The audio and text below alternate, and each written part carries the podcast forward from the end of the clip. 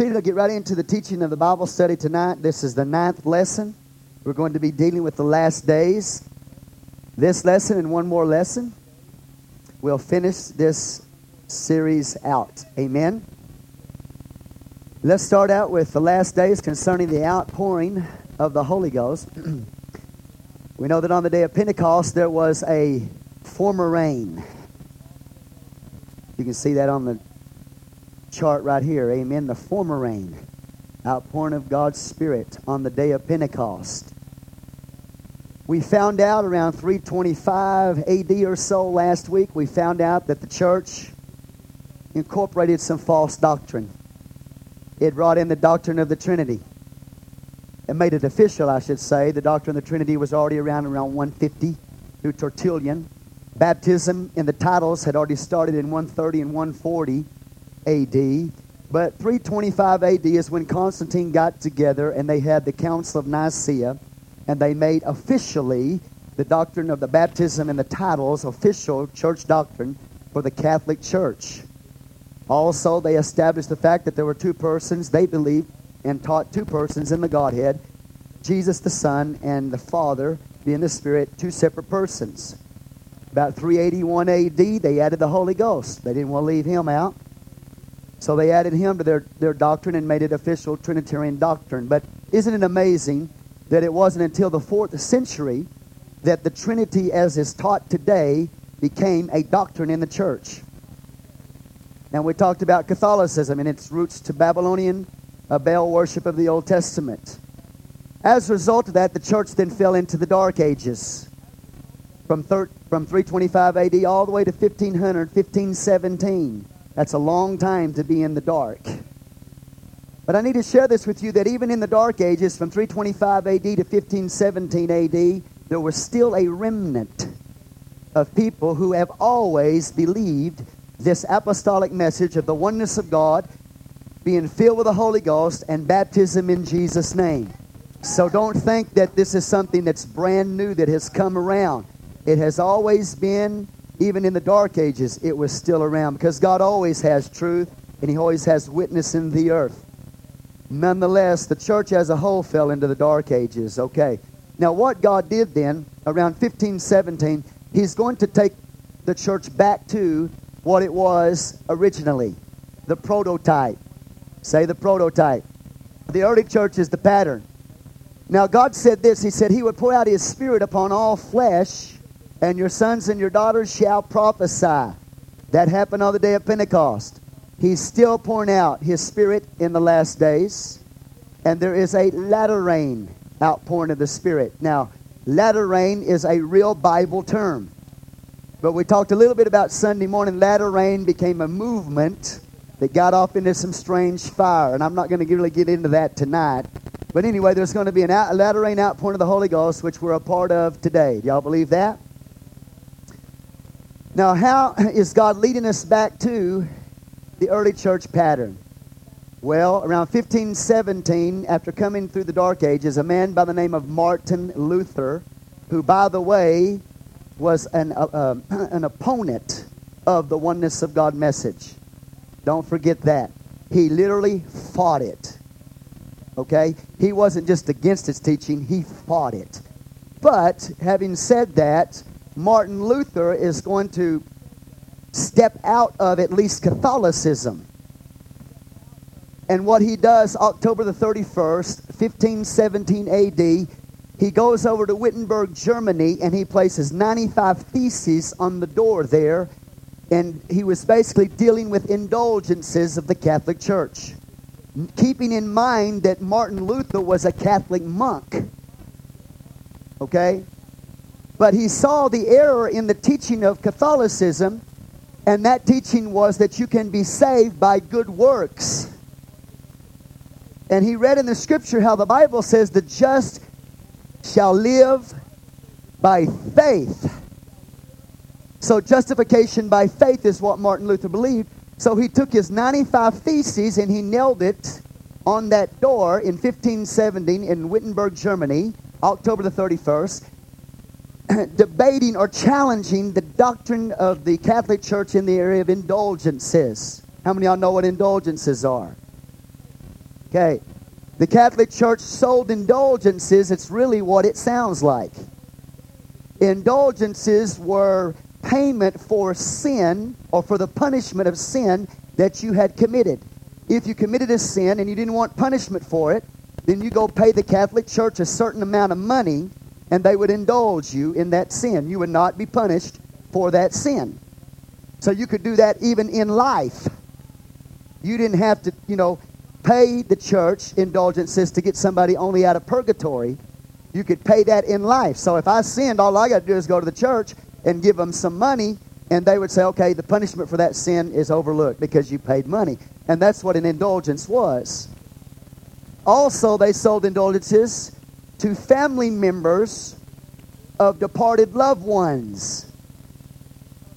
And these indulgences were supposed to get them out of a place of purification called purgatory.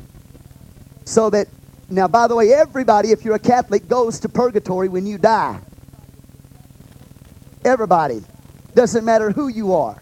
You, everybody goes to purgatory. Okay? And what determines how long you're there, it, it, it, depends on how long you need to be purified. And so, in order to get you out earlier, they would go pay money. The relatives of family members who have died would go and pay money to the church, and the church would say, okay, now they can be released from this place of purification and purging called purgatory, limbo, you know.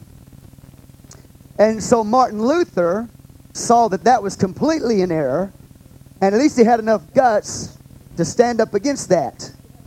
And he goes and nails that thesis on the door, and he you know, leaves the Catholic Church, all right?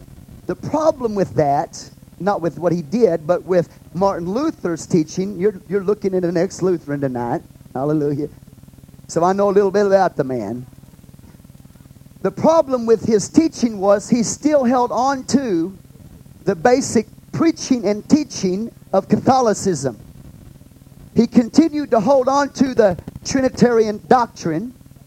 He continued to baptize in the titles of the Father, Son, and Holy Ghost, and he continued to baptize infants. Okay? So he came out of Catholicism, but he still embraced a lot of their teaching. Now, even, even some of you oneness Pentecostal people have a problem with me talking about these other religions, but I'm just giving you the truth.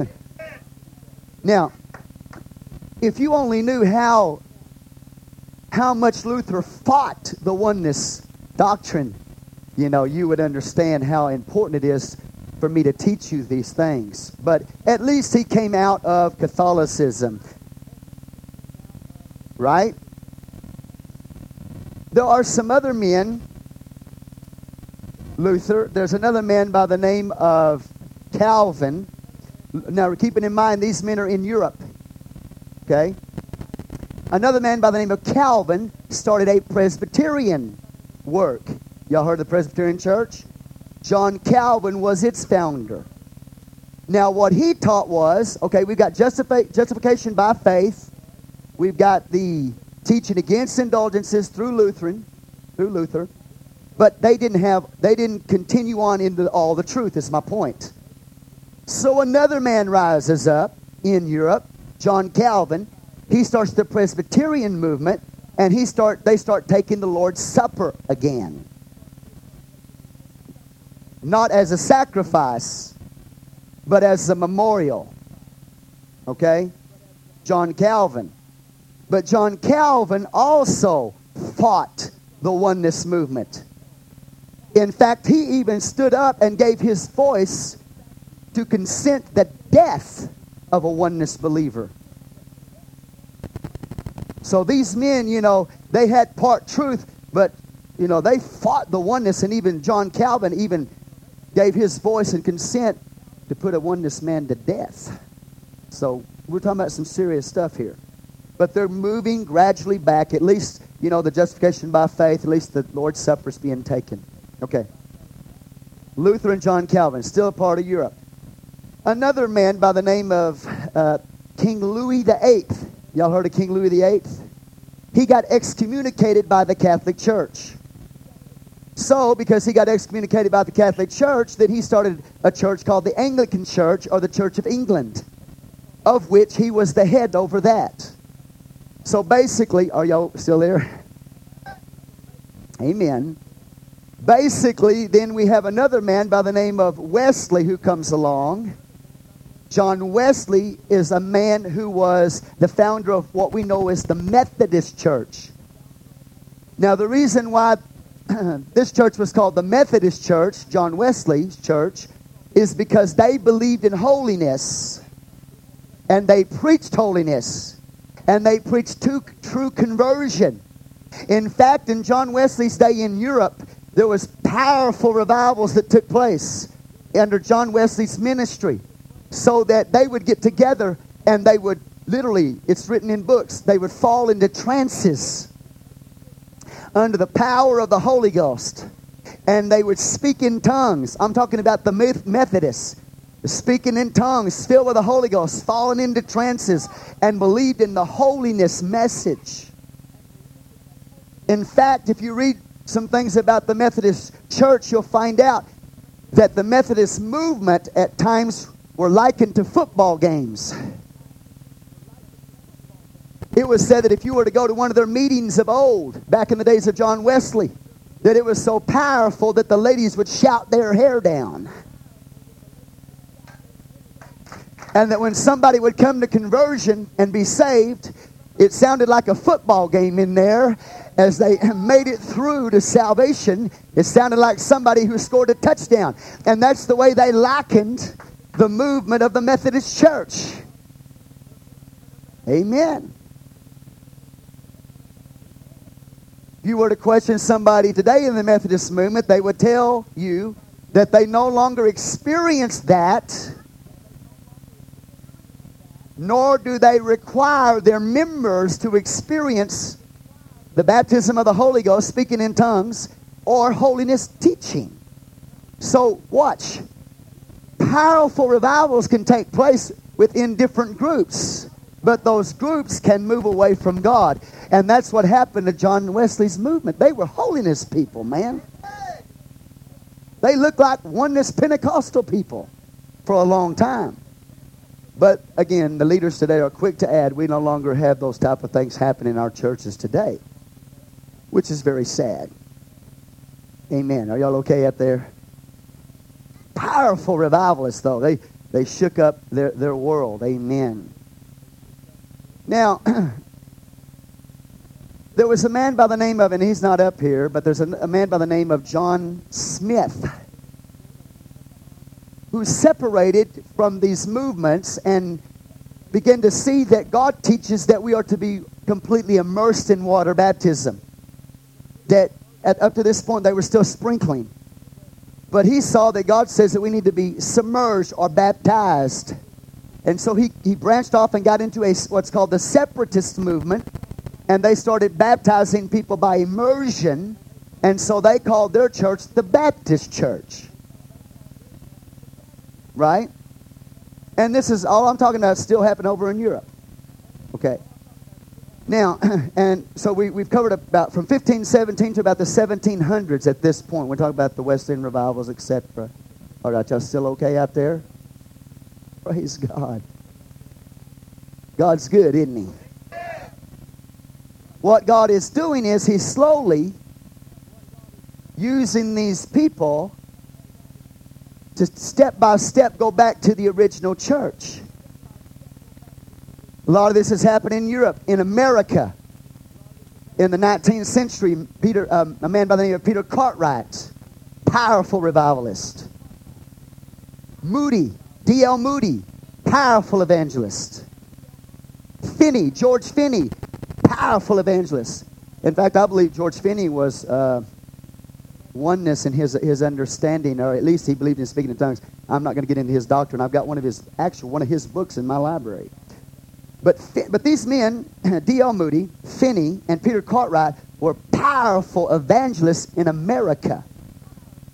So much so that many of the people who heard them preach, I believe it's D.L. Moody, it said it, that about D.L. Moody, he'd get to preaching, and the power of God come on him, and he'd start speaking in tongues. And the, peop- the man who was recording his message had to lay down his pen because he had no idea what the man was saying. He just come under the, the power of the Holy Ghost. A lot of these men, you know, they didn't have all the truth. They didn't even know what they had, some of them, but they had a very powerful desire to see revival come into America, not just into Europe.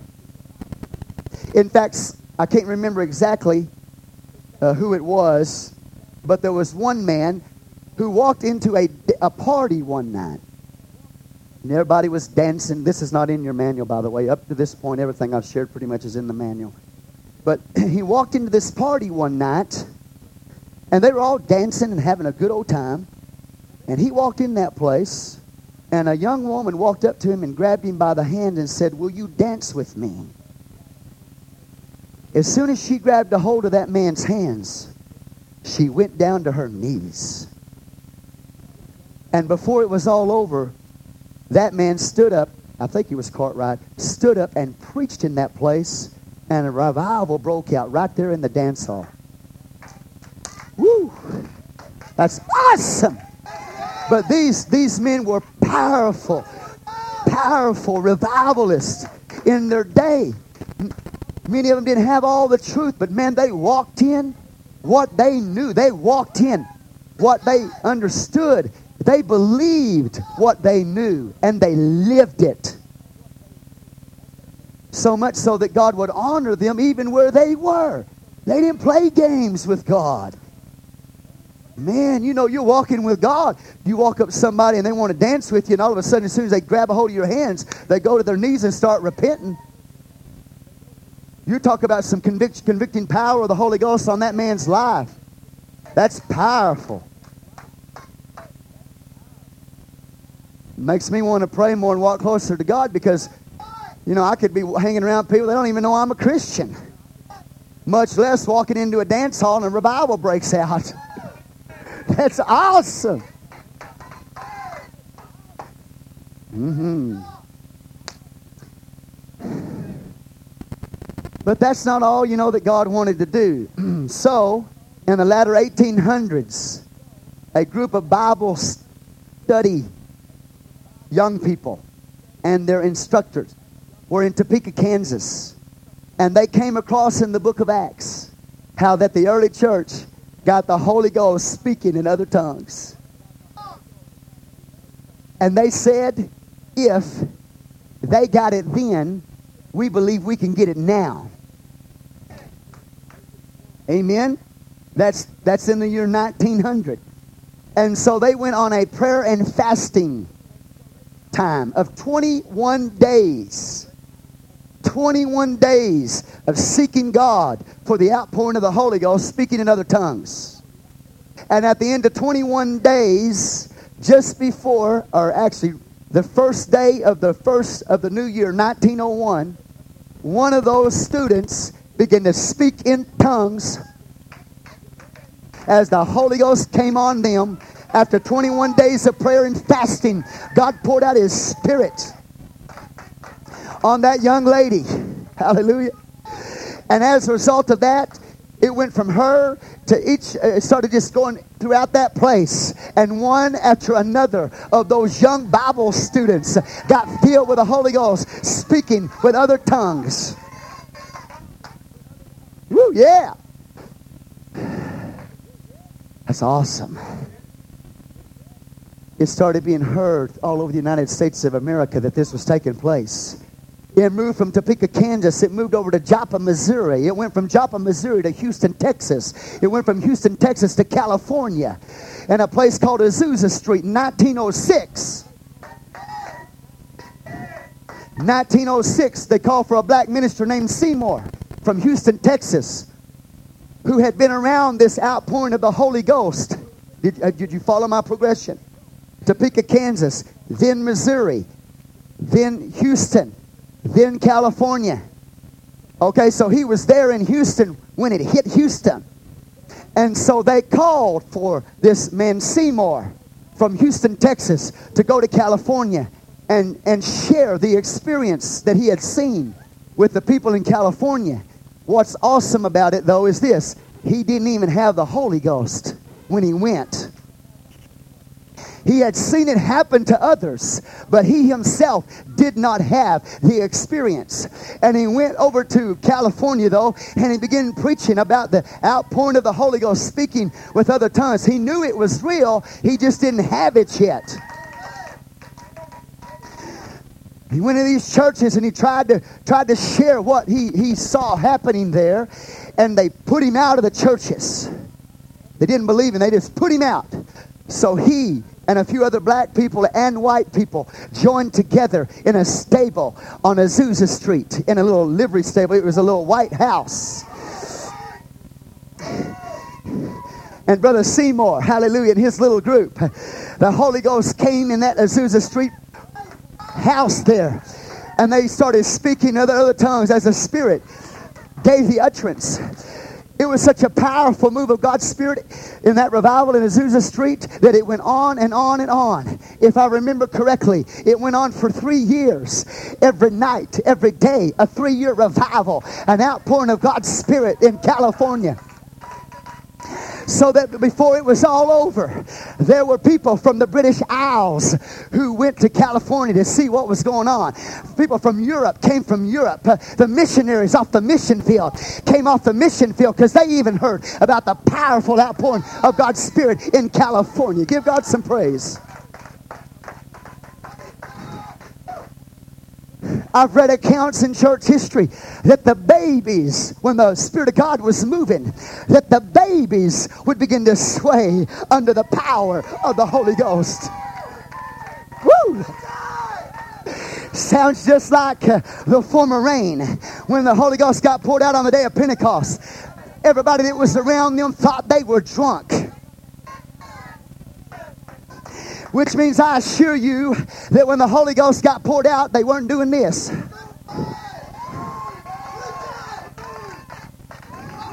I assure you, they weren't just sitting there when the Holy Ghost got poured out. I tell you what they were doing. They were going.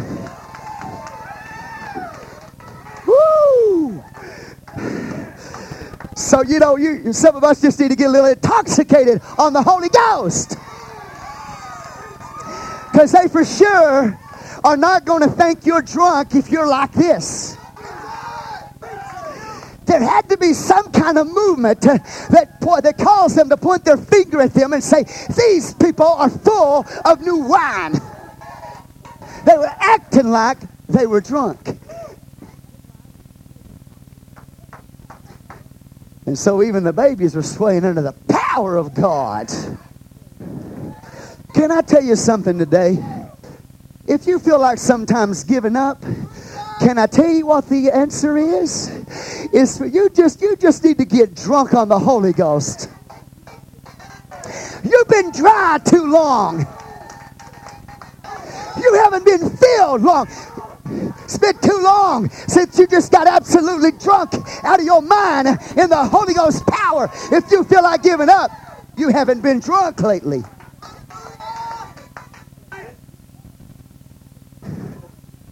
Anyway, I, I think I could preach on that one. Hallelujah because I have experienced it. And I'm looking at some people in this house who have experienced it. And I'm a part of a group of people who will not quench the spirit, who will not hold it back, but will let God have his way in their lives.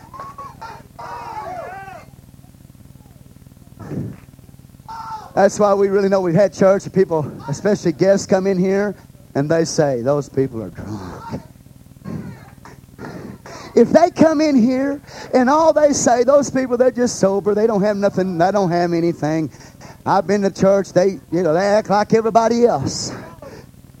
But I guarantee they come to a place where the Spirit of God is, they'll leave that place say, those people are drunk, man. I've never seen anybody act like that. Hallelujah. So God's bringing the church back to what it was originally. 1906 is that Azusa revival was when it all started. But about 10 years later,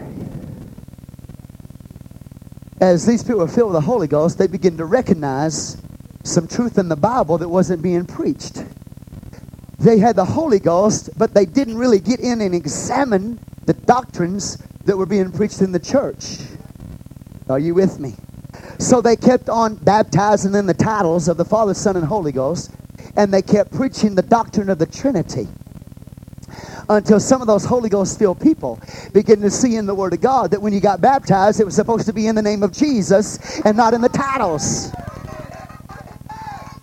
And not only did they get the revelation of Jesus' name baptism around 1916, but they also got the revelation of the oneness of God message around 1916. But a lot of those other people, you know, they got the Holy Ghost and they, they didn't want to really get into it and really ma- examine what they believed. And for the sake of division, they kept on preaching the same old message. I'm not talking about the ones who got a revelation of the oneness of God and Jesus' name Baptist. I'm talking about some of those that, that you know, that were Holy Ghost filled. And so these Jesus name one God people started springing up and started trying to preach it to them. You know, hey, there, there's one God. There's no such thing as a Trinity. When we're to be baptized, we're to be baptized in Jesus' name, not in the titles Father, Son, and Holy Ghost. And because all of them would not separate from their Catholic doctrine, then these oneness Jesus name people had to separate themselves and there was a division over it and they had to get together and worship together and preach that message because they knew that it was the truth. And so finally by 1916 this church who was in the dark ages at one time, step by step by step, God brought it out and brought it back to what it was in the early church days with the same doctrine. So that there is a church today in the world that preaches the same thing that the apostles preached and experience the same experience that they experienced. Hallelujah. Give God some praise. See, I thank God for this truth. I thank God for the truth that they have and for that what they have. Thank God for what Trinitarian Pentecostals have experienced. But let me tell you something. You've got to go to the Word of God and you must examine what you believe to see if it's in the Bible. You can't say, well, just for the sake of unity, we'll just keep preaching the same thing. You've got to stand up with the Word of God and declare the truth.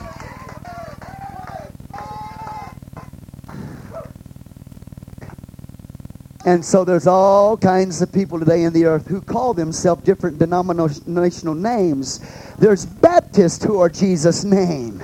There are Baptists who are one God, Jesus' name. They still call themselves Baptists, but they still preach what I preach and what you believe. Hallelujah. Give God some praise. Yeah, God's awesome, isn't he? So we see God's bringing it back into me. That's a sign that we're in the last days. There's a latter rain outpouring of God's Spirit taking place right now. Now, if they had that kind of revival in the early 1900s,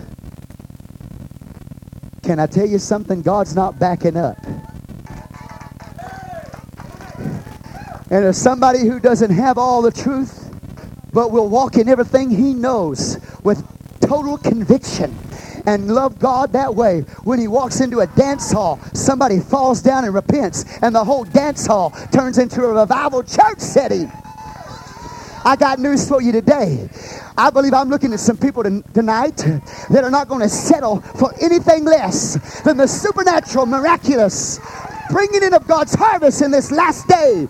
I believe I'm looking at men and women who are going to be radical for God, who are going to pray and fast until the convicting power of God falls upon their friends and their neighbors and their family members.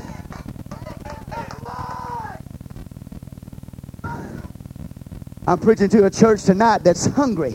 I'm preaching to a church tonight that's not just going to come and sit on a pew somewhere and say, I'm drunk. Uh, there's going to be visible signs and a visible manifestation that you've really got what they got.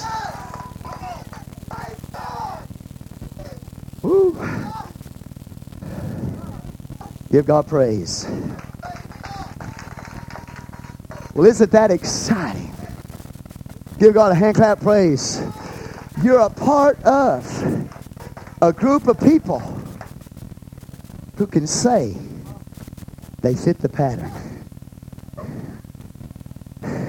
I'm looking at classical, classical Pentecostals. I'm not looking, now, Pentecost is not a denomination.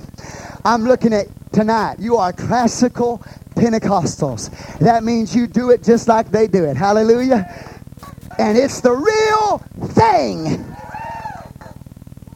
The truth we preach is the truth. The truth we preach is real. And I'm glad tonight to be a part of classical Pentecostal movement. But I believe that God is not just going to let us keep it. I believe He's going to move in all kinds of religious systems and all kinds of churches. And I believe that God's going to get a revelation of this truth to Baptist preachers, to Trinitarian Pentecostal preachers. Don't be surprised who you hear about coming to this truth because God wants everybody to come into this truth. And I got news for you. I'm not just camping on that. I believe that God's got so much more for us. Give God some praise.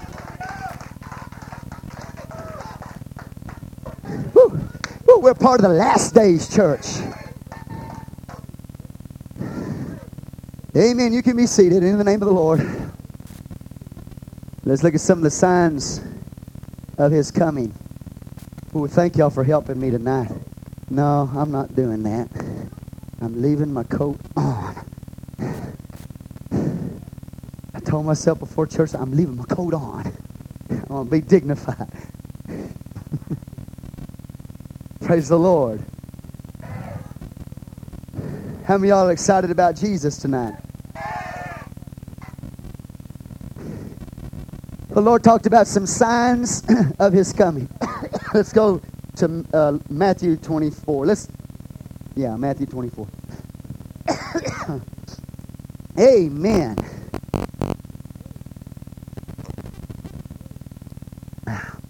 Thank you tonight for helping me.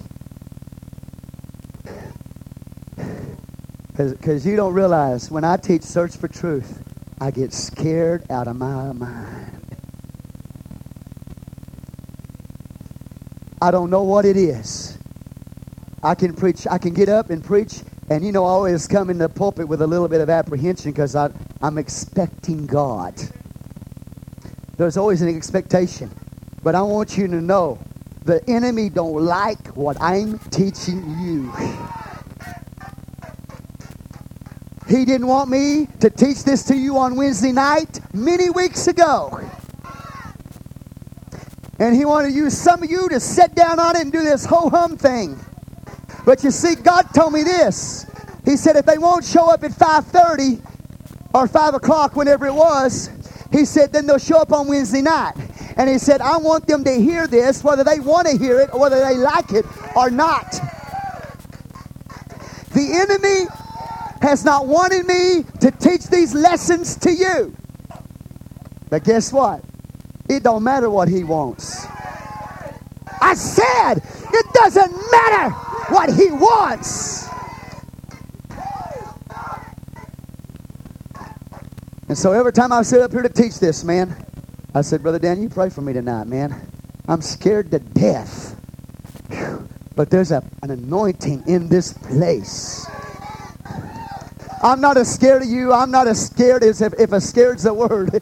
I'm not as scared of you or scared of the devil, but I'm afraid that I'm not going to do it like it should be done. Uh, that I'm not going to give it justice. It's an awesome, awesome series of truth. Matthew 24, let's go there. Jesus talks about the signs of his coming. The disciples get with the Lord and they ask him three questions. When shall these things be? And what shall be the sign of thy coming and of the end of the age? Those three things. When is the temple going to be destroyed? Are you with me? First question, because that's what he was talking about before. What shall be the sign of thy coming and the end of the age. Your Bible may say the end of the world. Jesus begins to talk about various things, and let's just go to one, Matthew 24, verse 10. Hallelujah. Y'all all right out there? God's good. Hallelujah. We're going to start over here. We're going to look at some signs. Men's hearts are failing, are failing them for fear of things to come.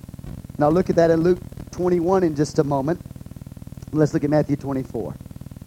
Then shall many be offended and shall betray one another and shall hate one another. Right? We're living in an age right now Never has it been like this where people are so easily hurt. Their feelings are so easily hurt and they are so easily offended. Never in history has it been like this.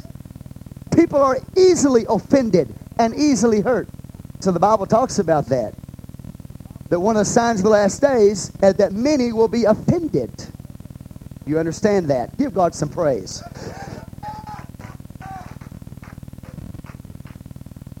Amen.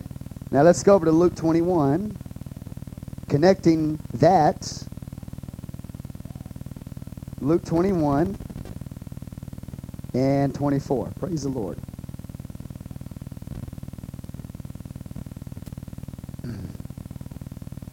Twenty-five, Luke 21, 25. And there shall be signs in the heavens and in the moon and in the moon and in the stars and upon the earth distress. Say distress. Distress means oppression. It means pressure. How many of you know there's a lot of pressure on right now? How many of you know there's a lot of oppression right now? How many of you know there's a lot of depression right now? That's one of the signs of the times. There shall be signs in the sun, the moon, and the stars, and upon the earth distress of nations with perplexity. The word perplexity means with bewilderment. People are going to be stressed out. They're going to be oppressed. They're going to be depressed. They're going to be offended. Are you here? They are going to be bewildered, walking around, bewilderment worldwide. Right? Praise the Lord. Verse 26. Distress of nation with perplexity, the sea and the waves roaring. Men's hearts failing them. They're going to have a heart attack. Heart attacks because of the oppression and the stress and the bewilderment and the frustration is going to be worldwide. Don't shut me out. Look up here at me. It's going to be a worldwide frustration, a worldwide pressure, a worldwide bewilderment, a worldwide stress. We're living in it now. Psychiatrists are being bombarded by people looking for help looking for answers. They're trying to help so many people that the psychiatrists themselves are having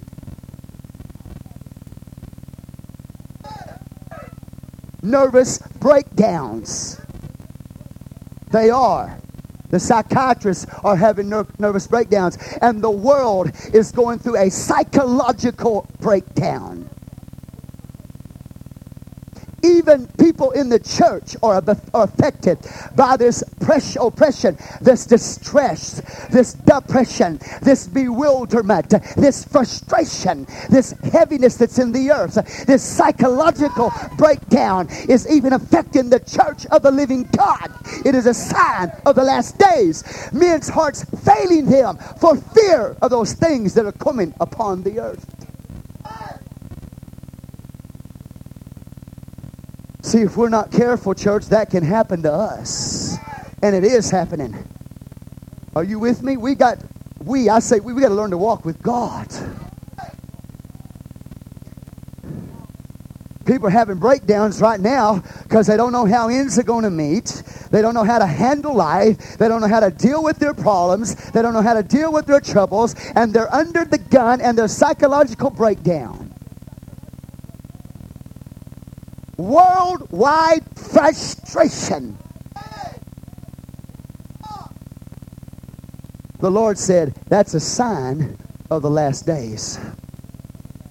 People are having heart attacks not just because they've got cholesterol in their veins or homocysteine levels are out of, out of whack.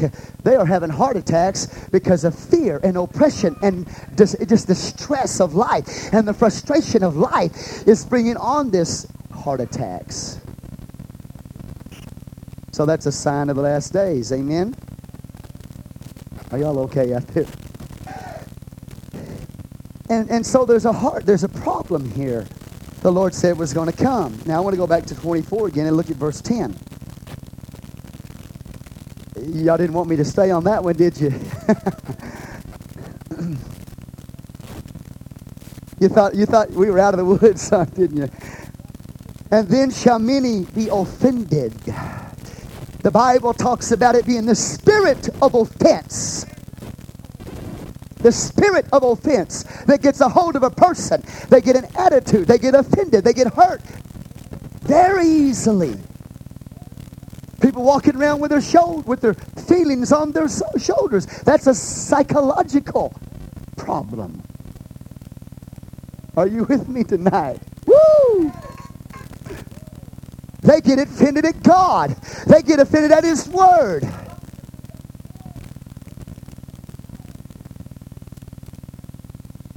Many shall be offended and shall, look at this, betray one another. So that family members are going to betray family members. Church members are going to betray church members. People in the world are going to betray you.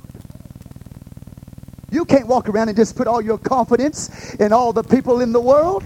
You put your confidence in everybody and act like, you know, man, these are just wonderful people. Yeah, I got news for you.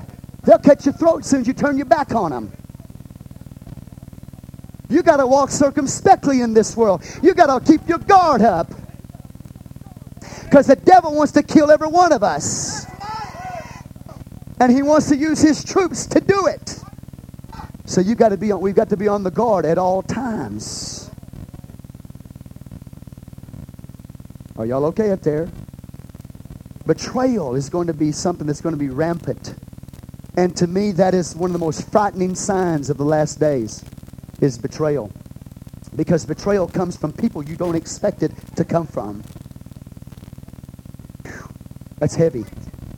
But the Lord said that was going to happen. And a lot of it is because people get offended, then they betray. And they think that because they were offended, that gives them grounds to betray. But God said that's a sign of an apostate age. So I've got to be sure, I've got to walk carefully with the Lord that I don't get easily offended, but always be on the guard. Be walk circumspectly because there's always somebody out there that's going to take advantage of you. And I feel that in my spirit, church, as a pastor, as a shepherd over sheep, to tell you because you are precious sheep and you don't have really, uh, you know, sometimes the understanding that there's people that would want to take you down if they could and would, would want to do you harm if they could and betray you if they could. You got to keep your guard up. They'll take advantage of you. Give God some praise. So he's so if you get betrayed, just say that's a sign of the times. And shall also hate one another. Hatred. Hatred on the rampage, man. Are you with me? You understand what I'm saying? Hallelujah. Okay, so that's one of the signs. Let me go on. I'll be here all night. Wars. One of them is wars and rumors. Uh, let me make sure here. I want to make sure I'm covering what I want to cover. Now let's keep reading Matthew 24. That's not all I want to cover. Okay. Matthew 24, verse 11. And many false prophets shall rise and shall deceive many. So we got psychological problems in the last days, and we've also got pseudo prophets, false prophets. So that most churches you would go to, when you go to them, this is what you're going to hear. You're going to hear a message on the politics of the day. You're going to hear a message on art or literature. Excuse me. Don't worry. Everything's okay. It just electrocuted me, that's all.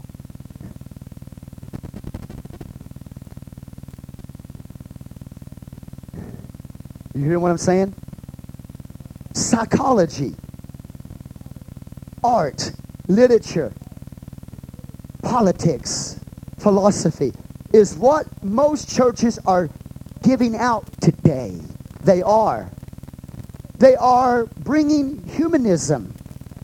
They are preaching messages that appeal to men's flesh. Messages that appeal to men's ego. What? Come on. Tell me what I want to hear. Scratch me behind the ear. They are false prophets. And most of them are doing it in the name of love. But it is not biblical love, it is false. I'm going to give you an example real quick, okay?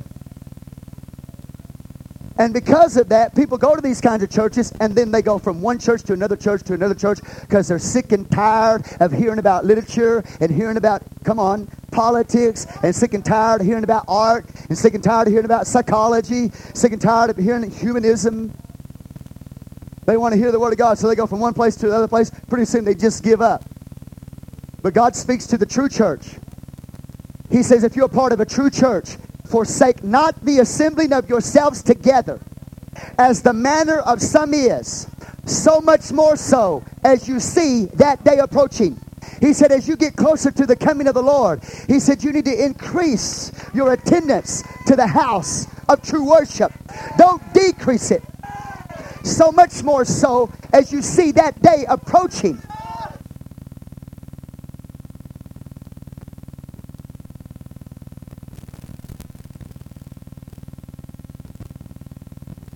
or take you out of a church service.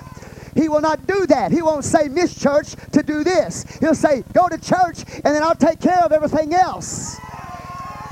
So most many times we think we've heard from God on something, but I'm assuring you today, His word is this: forsake not the assembling of yourselves together, as the manner of some is, so much more so as you see that day approaching. Hebrews chapter 10 and verse 25. But a lot of people just throw up their hands because they've been to all these other ones and cannot find a place. But if you found a place that's preaching the truth, you better pray, pray for it. You better get behind it. And you for sure better not be missing a lot of church because what'll happen to you is you'll come under spiritual oppression. You'll come under spiritual attack and don't understand why that is. It's because you're not under a proper covering that you can hear the word of God that'll drive those demons back. And you will never make it. Never make it without a church. It's impossible. God has not ordained it that way. Going back to that, that this other stuff that goes on in Pulpit Day in the name of love. And I believe in love. Come on. I wouldn't even be here tonight if I didn't believe in love. I wouldn't tell you the truth if I didn't believe in love. Are you understanding what I'm saying? But there's some things that God hates. God doesn't love everything. He said the doctrine of the Nicolaitans, which thing I hate. There's certain things that God hates. Amen. He hates anything that will destroy what he loves. I said, God hates anything that will destroy what he loves. And there's a lot of people who are bringing psychology and all this stuff in the name of love, but it's humanistic love. It's self-love. It's, it's not God's kind of love. It's self-love. I'm going to give you an example. I was talking to a a, a law enforcement agent. Uh, I'm not going to tell you when, but I was talking to him. And I was really getting into some good conversation. And uh, I told him, I said, you know, he don't know me from Adam. But I told him, I said, I'm going to tell you something. I just felt like impressed to tell him. I, I said, you're not looking at some passive, spineless pastor. I preach the Word of God. I tell the people the truth. He said, you know, he just happened to bring this up. He said, uh, you know, it's a crazy world. He said, I went to somebody's house the other night, and he said a 17-year-old girl had been hit by her boyfriend with a flashlight across the face. A 17-year-old girlfriend. This is the Holy Ghost. I've seen myself do this before. I saw myself preaching this right here. I saw it before. It just came to me now. God had already showed me I was going to bring this to you, and I didn't even know it. I didn't even know the circumstances that were going to bring it, but I saw myself bringing this very word to you. He said he went to her and he saw her as she had been hit like that. Problem was that she was dating a 50 year old man. A 17 year old dating a 50 year old man. You talk about messed up. And the law, eh, law enforcement agent told me, he said, he said, and the father of this young girl could do nothing about it. His hands were tied. Then he began to go off of that. He said this. He said, you know, he said, I go from one place to another place where the woman is constantly battered and abused by the husband. Constantly. And they'll question, why are you still here? Why are you staying here in an abusive situation like that? That's what the law enforcement agent told me. And he said, This is their answer because I love him.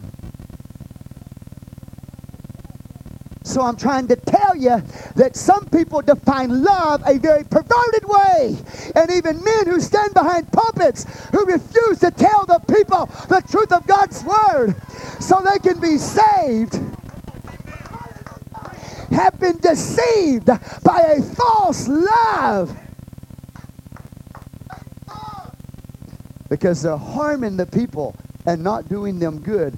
Because anything that keeps you from preaching the Word of God and truth to people, it's definitely not love. Because the Bible says this love rejoices in the truth.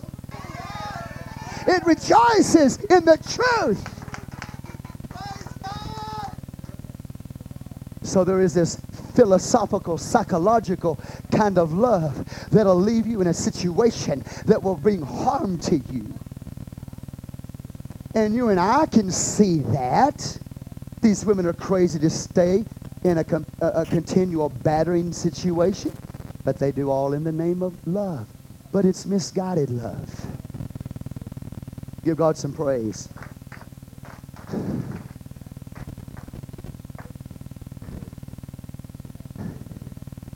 False prophets shall arise.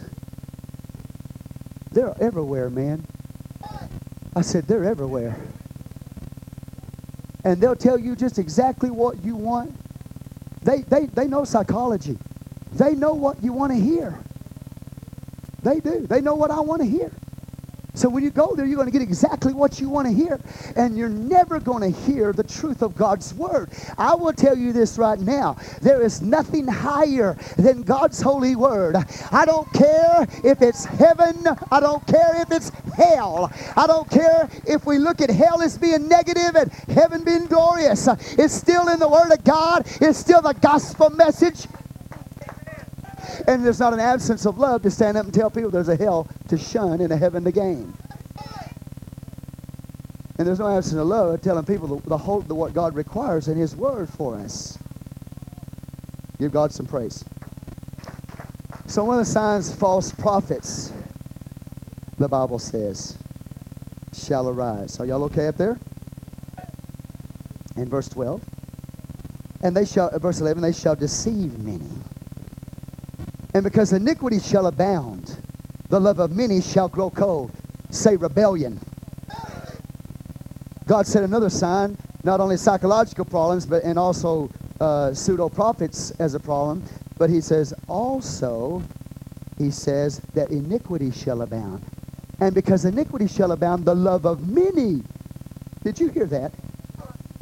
He says, because iniquity shall abound, the love of many shall grow cold. So to stay in iniquity is an absence of love. To stay in rebellion against God's holy word is an absence of love. I will tell you this right now, and it goes for me too, that disobedience brings the judgment of God upon it.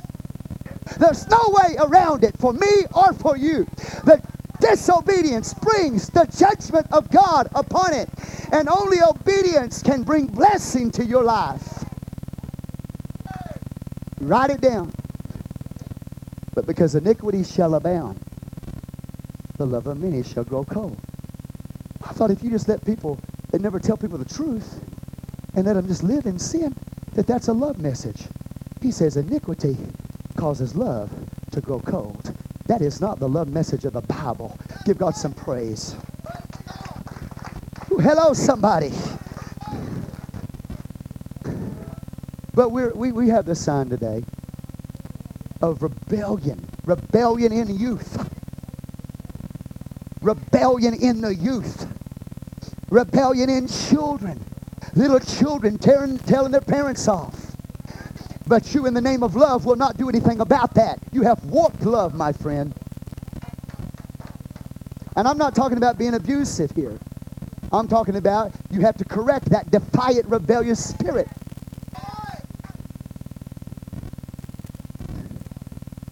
Young people are rebellious as they can. The law enforcement can't do anything with them. Can't do anything with them. I told my wife other, on um, today, I said, you know what? I said, I can catch the person red-handed. But you know what? I would have to chase them down, clip their feet out from underneath them, grab them, and carry them to my house, and then call the police. I could look them in the eyeballs, just like I'm looking at you, brother, and get a perfect description of them, and they would never find them. So I would have to take it into my own hands, capture them, and then call the, call the law.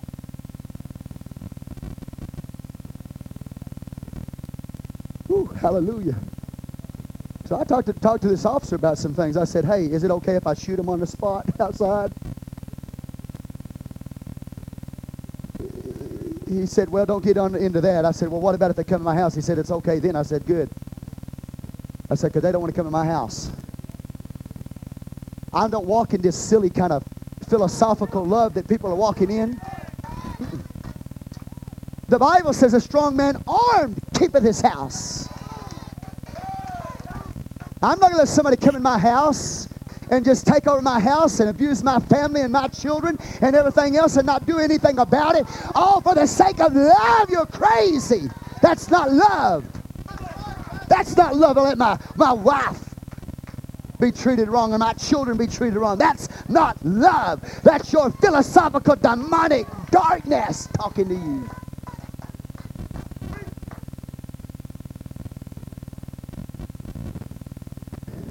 He said, but you can do this. He said, if they don't come in the house, he said, you can, you know, do some bodily harm to them if you, if you so choose. I said, I think I would so choose.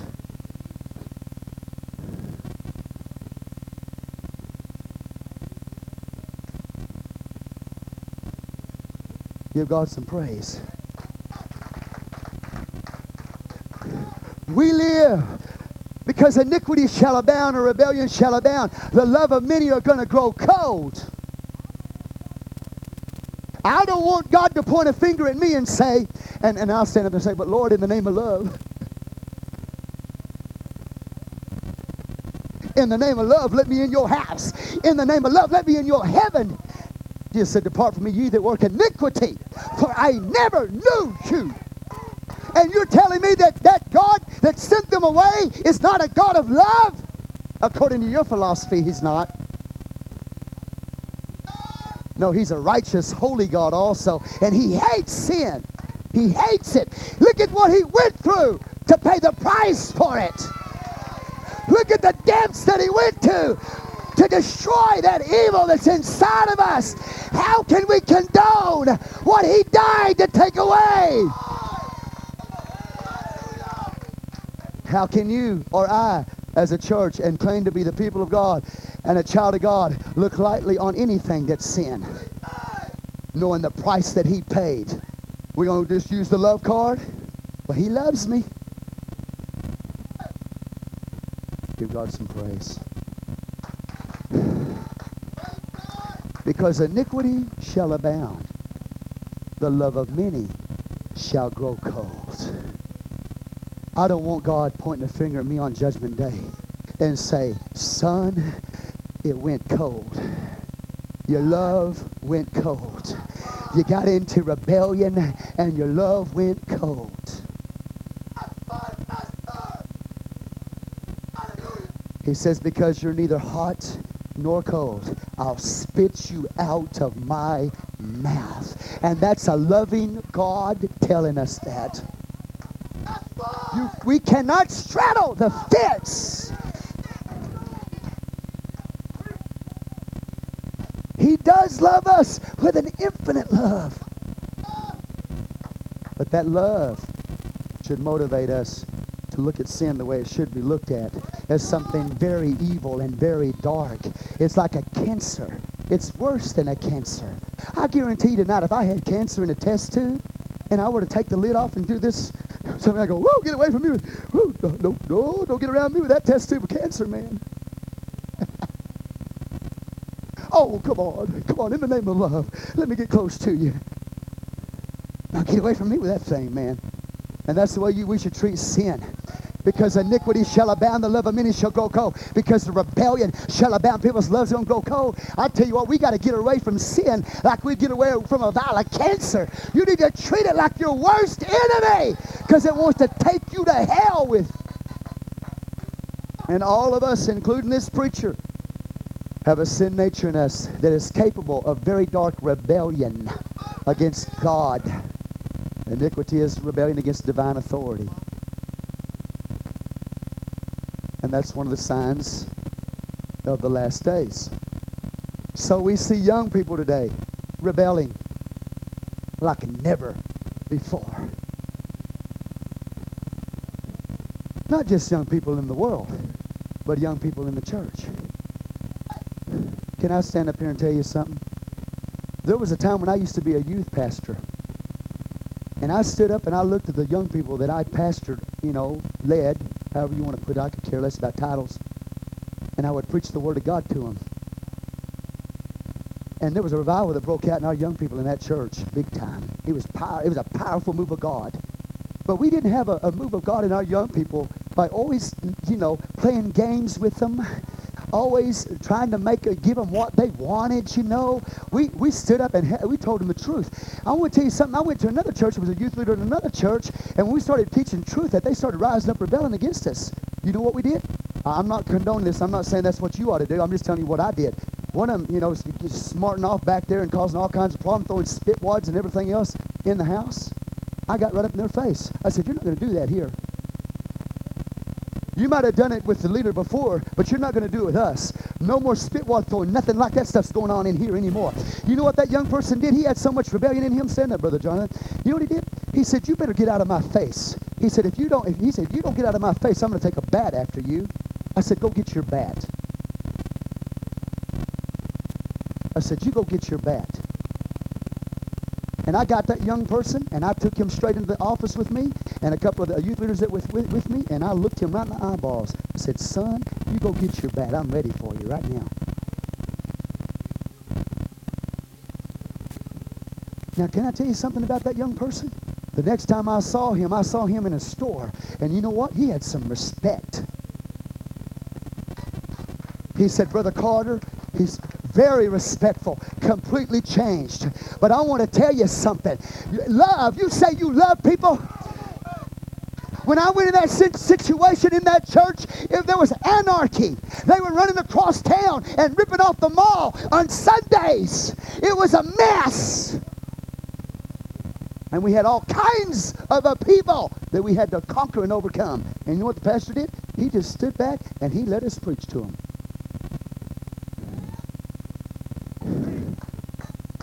And there was a, there, I want you to know, friend, there was a move of God that took place there. I'm not the hero here. They are the heroes because they listened to the Word of God and they got right with God. And we had a move of God in that youth group on Tuesday nights. And there came a time when they were running around their youth building, running around praising God. But we didn't get there by giving them what they wanted. We got there by telling them the truth. And that's what they want.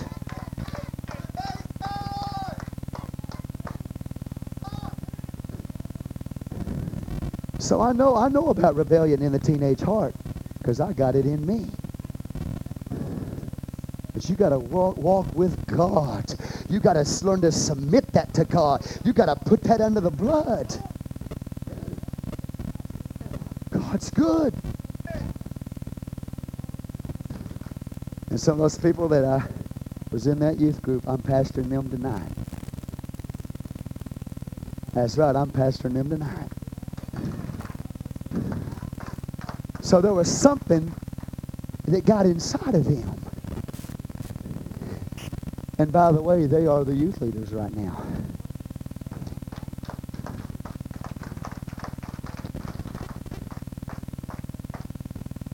Are you with me tonight? Rebellion in young people. The world is revolting. There's anarchy in the government. That's one of the ways the devil seeks to overthrow the throne of God through anarchy, overthrowing the government.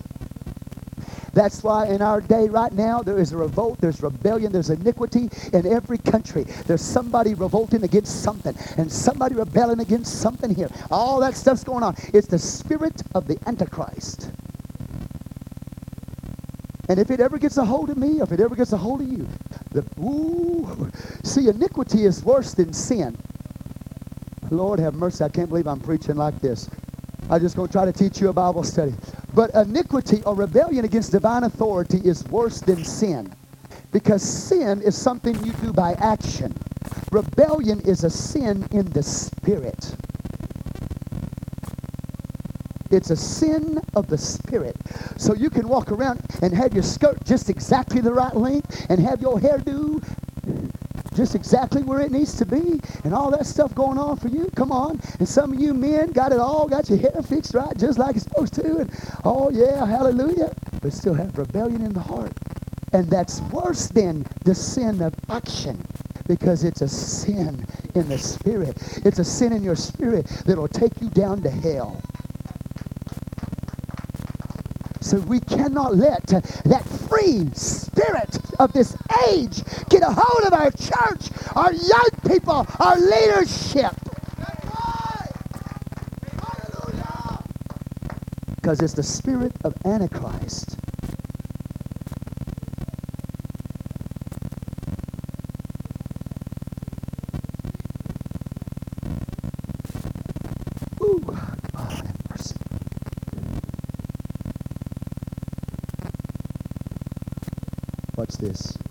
13. But he that shall endure unto the end, the same shall be saved. Endurance has to be to the end. You can't stand up and say, Well, Lord, I went 20 years. Lord, I made it 50 and then I backslid in the last year of my life. The Bible said, He that endures to the end, the same shall be saved. There's got to be some endurance about us. There's got to be something inside of us that causes us to overcome everything that would come against us, that would destroy us. You cannot submit to anything that takes you down. You cannot submit to any spirit that takes your prayer, your praise, your worship, your walk with God. Because the devil wants to destroy every one of us. You got to endure to the, the same. He that endures the end, the same shall be saved. Are y'all okay out there? God's good. He's talking to us even in a Bible study. Oh, God, don't. I'll go in there. I'm going there. Can I tell you something? I want to just help the choir tonight. I'm going to help the choir tonight. if you're not careful, can I tell you something? I've walked with preachers. I've been around ministries, okay? And very few times have I ever come across a minister who had a problem with iniquity or pride. Very rarely do you find that. But there's something about singers that that spirit of pride gets a hold of them. I'm telling you tonight, choir, if it ever creeps in your camp, you run it out the door. You, we have no time for it in any form or fashion.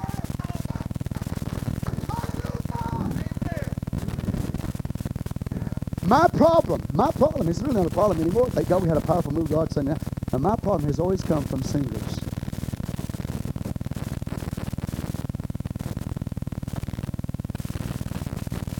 And I think I know why.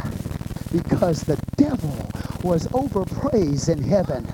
And so anybody that's in the house of God who creates praise and worship unto God, the devil's going to try to creep into them and create a pride thing in them, a, a, a, a sin in the spirit thing inside of him.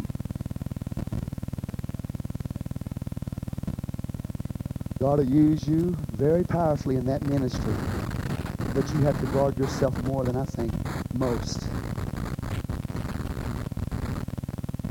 Because you thought, well, because I can get on the platform and sing, I'm really special.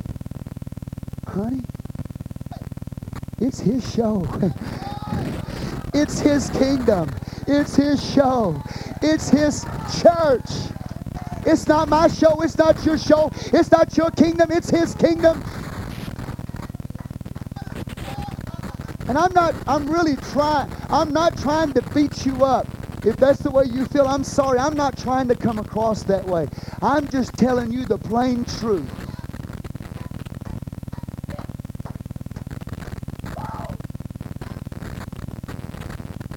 The, he that endures the end, the same shall be saved.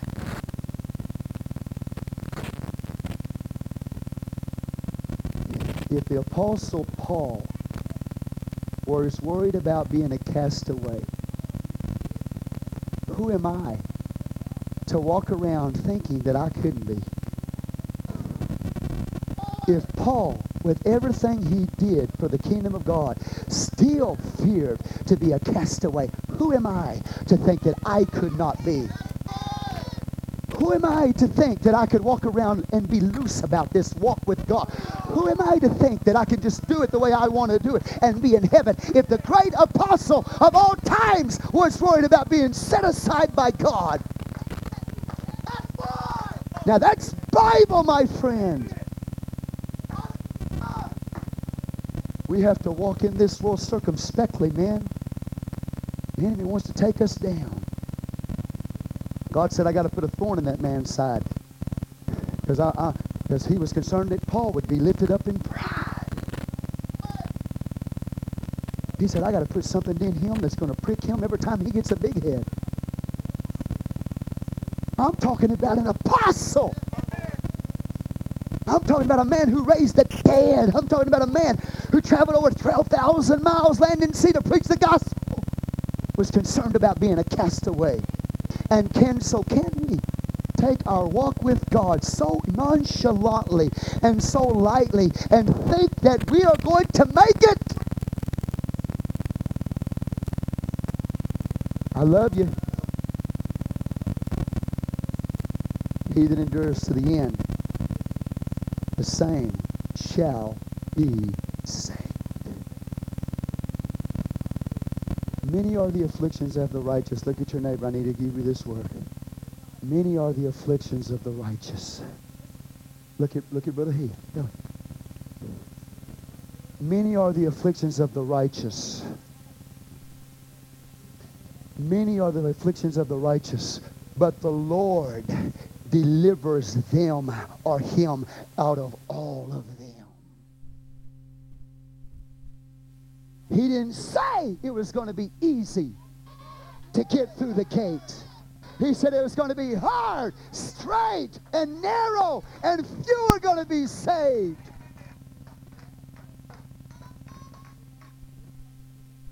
So I hold on to that scripture. Many are the affliction of the righteous, but the Lord delivers him out of all of them.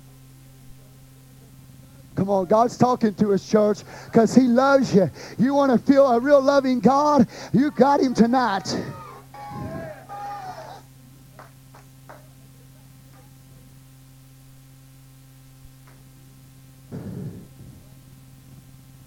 Bible talks about wars and rumors of wars. Matthew 24, 6 through 8. Wars and rumors of wars.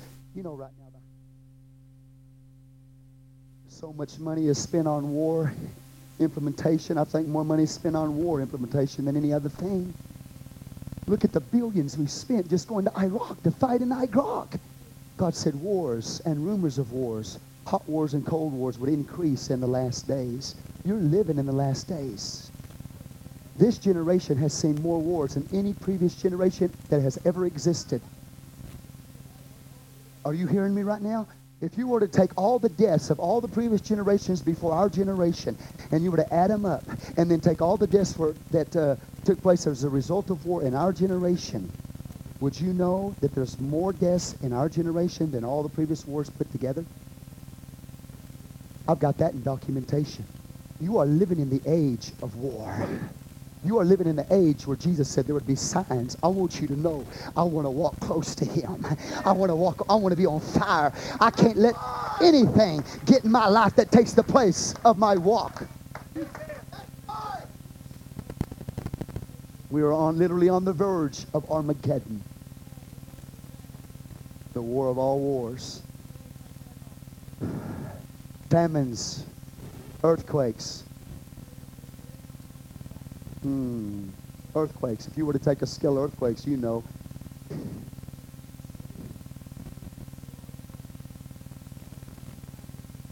I'm not going to get into that. I don't have time. But anyway, you know we're in the time. Praise God. The return of the Jews to the land of Palestine is a sign that we're in the last days. Amen. 70 AD, we talked about it last week, they were driven out of their land, taken captive for over 1,800 years. They did not have a land. They're now back in their land. Isaiah 11 tells us that's one of the signs of Christ's return.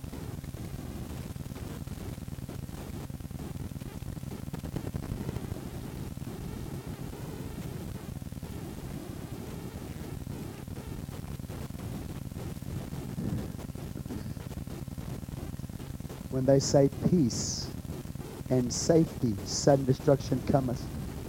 The UN, United Nations, so-called purpose for existence is to create peace in the earth.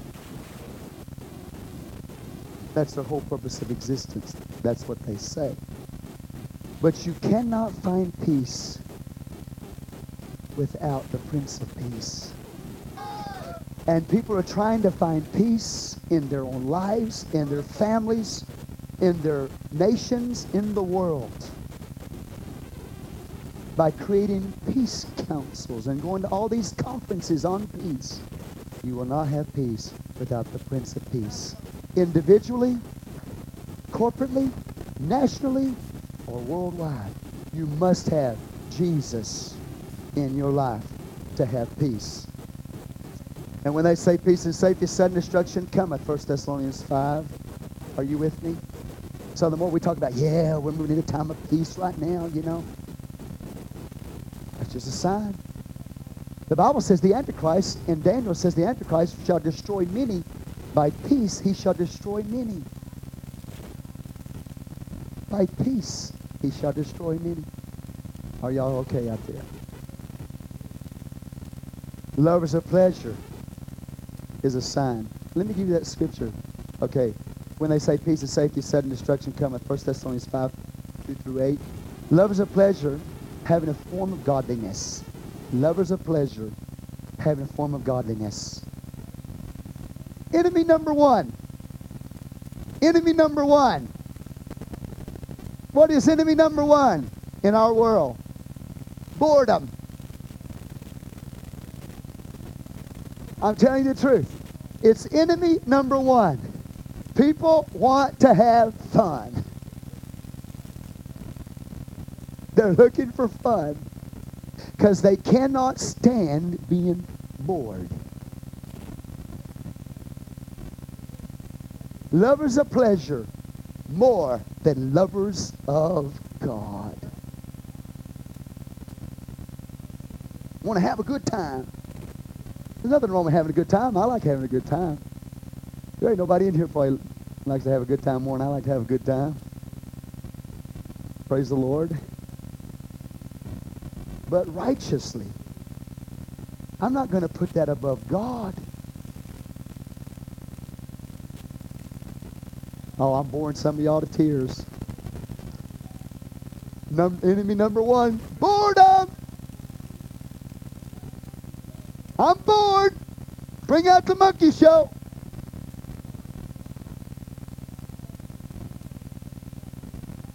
Having a form of godliness, but denying the power thereof, from such fellowship.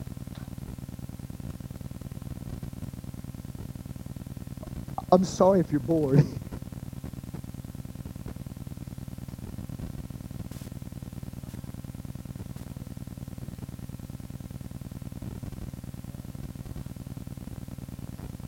Having a form of godliness but denying the power thereof. They're just formal. They just they're they're Christians in name only. They have no power. They have no power. Only a form of godliness. He says this, from such turn away. Well, Pastor, that's pretty strong, isn't it? I mean, isn't that rude? God said to do it. You get in the midst of somebody who has this only a form of godliness, but there's no power thereof. God said, from such turn away, get out of there. Tell them what they need to know and then walk out. And by all means, don't go sit down in their church and claim to be a member when there's no move of God, no truth being preached, to lull you to sleep, having a form of godliness, but denying the power thereof. From such turn away. Amen. Disobedient to parents is a sign. This is 2 Timothy 3, 1 through 3. Disobedient to parents, unthankful, proud, unholy. Sign of the last days.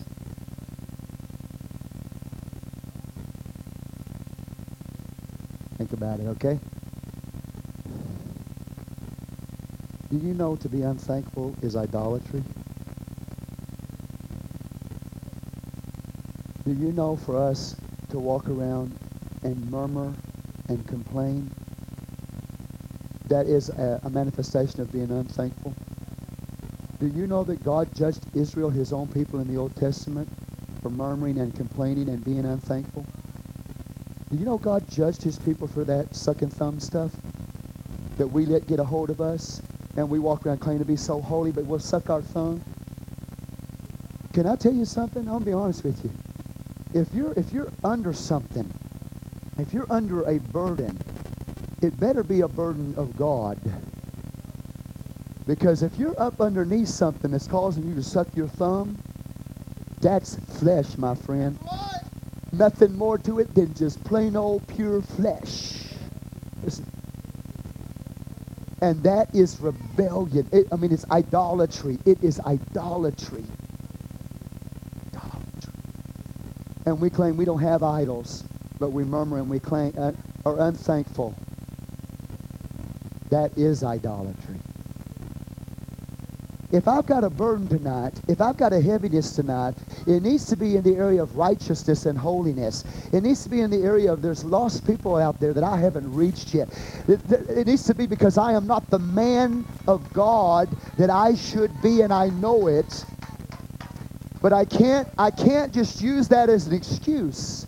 I've got to be willing to do something about my not being what I'm supposed to be.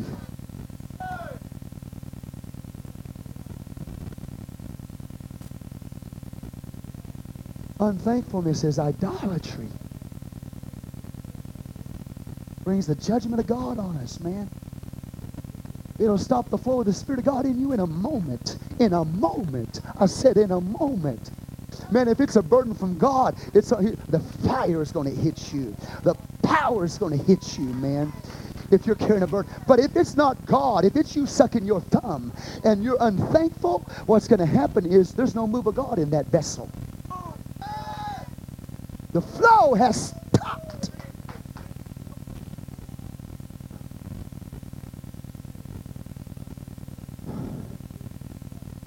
Are y'all loving the Lord tonight? Woo, man. There's some goodness of God going on in here tonight, man. He's talking to me. I say he's talking to me. Well, I got it right, Pastor.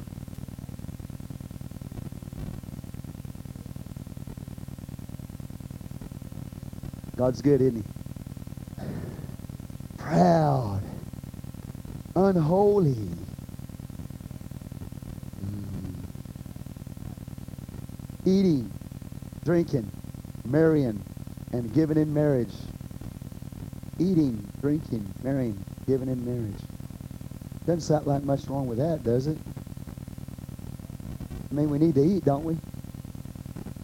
And the Bible says it's good to be married. The Bible says if, if a man finds a wife, he found a good thing.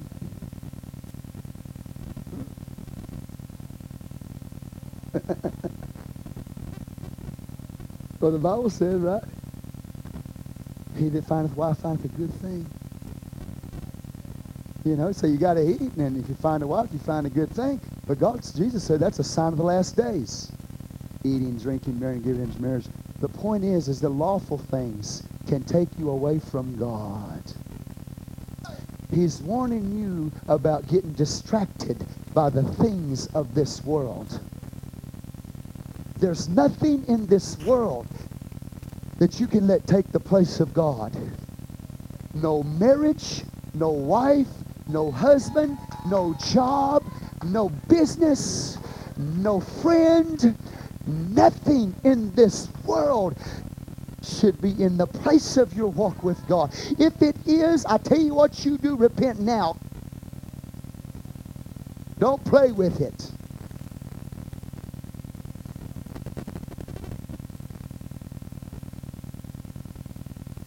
Hmm.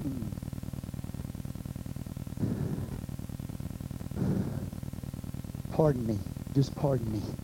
But there was a time when I wasn't preaching or nothing, but I was a saint in the church. And I had a job, and the people said, I'll tell you what, we'll make you a manager. We'll give you the manager's job right now. But you'll have to miss Wednesday nights, church. I said, you can have your manager's job because I'm not missing church. I'm not missing church.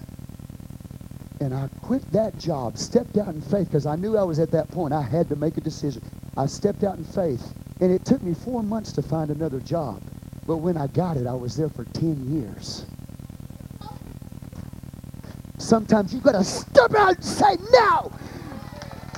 I, it's not for sale, devil! I'm not for sale! My walk with God is not for sale. You can't have it at any price. No price. Eating, drinking, marrying, giving in marriage, lawful things to become distractions. And I'm not saying if every once in a while you got to miss to work. I'm not saying quit your job. What I'm saying is if you've got to miss all the time because of it, I can tell you right now that's not the will of God.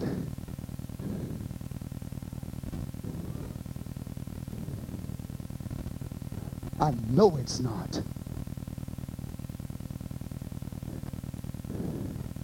A brother came to me not long ago. He said, I got a, I'm up for a manager's job. You think I should take it, Pastor? I mean, I said, well, I mean, pray about it. Is it going to keep you out of church? He said, very rarely. I said, well, take it. Just every once in a while, take it. That's a, you're strong enough to make it. But not it, not everybody's strong enough to make it even missing one service. Do you know that? There's some of us in here tonight that are not strong enough to miss one service. we're not. We come under temptation and we get all cold and lukewarm. We're, some of us are just not strong enough.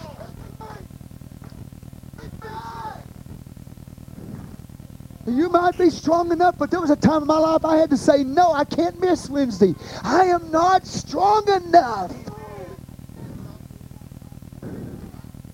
I've got to be in the house of God.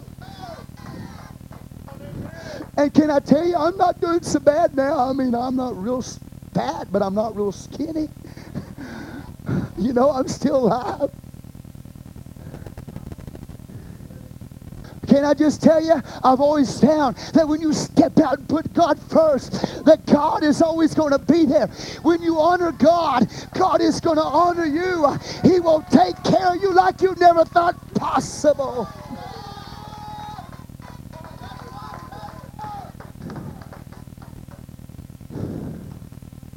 And it might not be in your time, but that's your test. That's your test.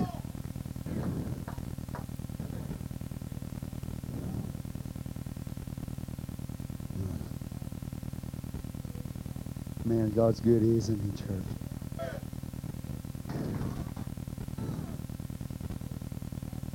The rapture.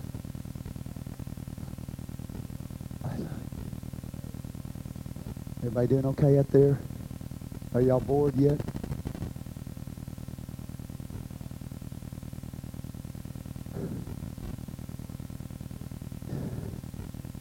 Look your neighbor and say, the pastor's not trying to beat us up tonight. just, just look at him and say, ouch. Ooh. Ow. Ow. Mm.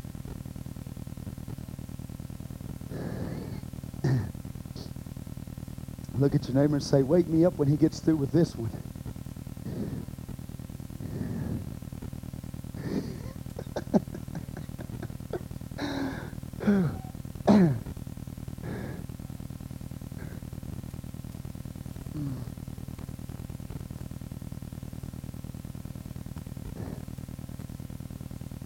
Many of y'all believe in the rapture?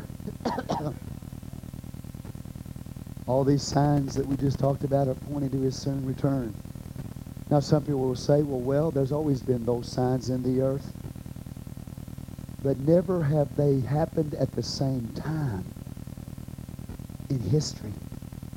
That's what makes all these signs we've talked about unique, is that they are converging at the same time in history. That's how we can know we're in the last days. I know y'all are really anxious to hear what I'm going to say about the rapture.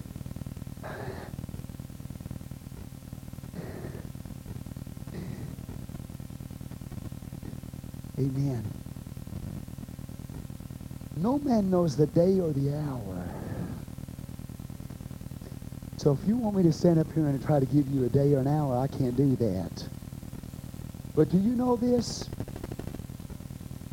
I always hold on to the belief that I'm going to be raptured at any moment. On one hand, I believe I can go tonight. And so I must live today like it was going to happen today. And I think that's one reason why God made some of it a mystery about the timing of its occurrence. Is because if he were to give us the exact day and hour, he knows our flesh. that we would be tempted, you know, Ooh, it's only a week now. The Lord's coming in a week. Oh, you, ah, let's get with it now, you know. And we wouldn't really live for him the rest of the time. And so I believe that God made a mystery out of it as far as the day and the hour. So I must take the approach as a preacher and a, and a child of God that it could happen today. And also, on the other hand, with some good, good scriptures that's been showed us, also now I believe that I've got to hold on to the possibility that we might go through the seven year tribulation period, none of the wrath of God coming upon us. And I don't want to get into that tonight, but at one time I thought the seven year tribulation period was the day of the Lord. But it's not. And I, one reason why I, I, I could preach a pre-trib rapture without even thinking about it was because I knew that we would not be appointed to the day of the Lord or the day of his wrath until I found out that the seven-year tribulation period is not the day of the Lord. That the day of the Lord happens right at the end of it. So now, having that understanding, I walk every day with my head lifted to the heavens, looking for his return. But on the other hand, also I must walk with God in such a way that if the tribulation starts tomorrow,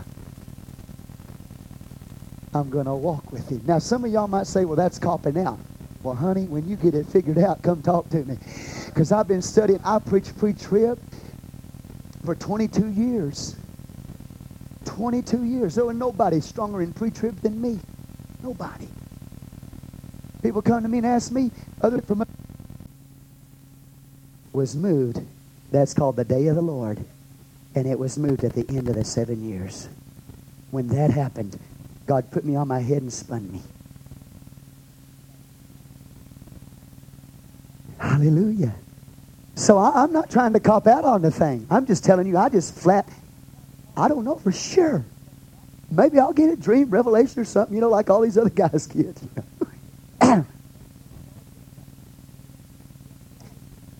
But for me, it's interesting that God leaves it shrouded in mystery. Because that means I'm going to look every day for his coming. Every day, every day, every day. And if I sit up here and told you that, hey, it will be at the end of seven years tribulation period, so live like the devil, because it's definitely not pre-trib, then you might do that. Because that's just flesh. And then right at the end, Run in there and get saved. no, I'm sorry. Hello? But I got a pastor I can show you. Friend, a lot of what you could show me, I gave to you.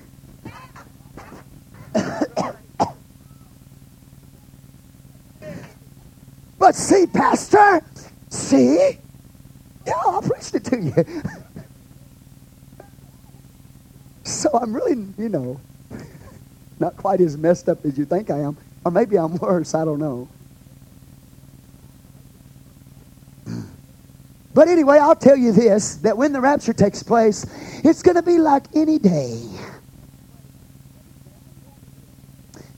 On one part of the world, one side of the world, it's going to be day. On the other side of the world, it's going to be dark. One side of the world, people are going to be sleeping. On the other side of the world, people's getting up to go to work. Hallelujah. Hallelujah. Somebody on one side of the earth, they're getting up and looking to heaven. And for them to look to heaven means they're looking, for us to look where they're looking, we'd have to be looking down. So where is heaven? Oh, you didn't get that, did you? We always walk around looking up in heaven like this, and the Lord's coming like this. We think heaven's up. But the people on the other side of the globe are looking up. They're looking up, but for me to look the same direction, they're looking to be looking down.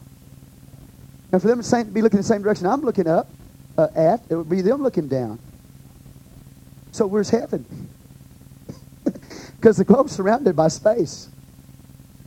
The Bible talks about heaven being up, but it talks about being in the north. So maybe instead of walking around with your head like this all the time, maybe you ought to start looking in the northern direction. I think that's north, isn't it? Yeah.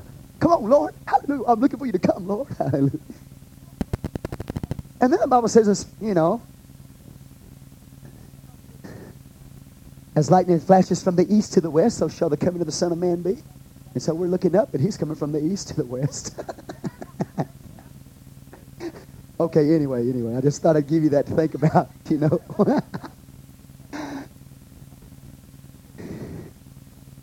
but it's going to be like, you know, any other day. Mama's going to get up somewhere, going to send her kids off to school. Dad's going to go to work, leave Mama at home working in the house. Some of the women going out, oh, whatever, okay? Hallelujah. And all of a sudden, it's going to happen. In the moment and in the twinkling of an eye, quicker than you can even fly, blink your eye. It's quicker than a flashing, I mean, a blink. It's in the moment in the twinkling of an eye. I can't remember what the time is, but it's fast. I used to know I used to know the exact moment of a twinkling of an eye, but anyway, it's going to happen. And all of a sudden, chaos. Cars running off the road. Plane crashes, plane crash, crashes, chaos. People have disappeared, and they don't know what they've gone. That unbelieving husband goes home and looks for that godly wife, and she's gone.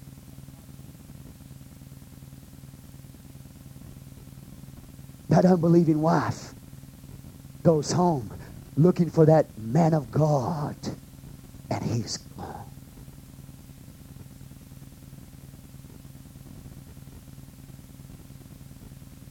The church will be filled like never before. People who heard the radio broadcast will fill this place. People who have come in this church and heard the word preached and went out will come into this place. People left behind. People who almost became Christians. The almost people will fill the churches. Those people who almost lived for God, but because they couldn't give up something, or because they thought they were going to have to give up too much, they decided not to do it. Those almost people are going to fill churches. In fact, when the rapture of the church takes place, it could be in the middle of an altar service with somebody who had come and gone from the place of the holy and they came back to church, finally made their way back to the house of God, and the convicting power of God comes upon them, and they run to the altar and they're praying, but the rapture takes place and it's too late, and they're left behind an altar trying to pray back through.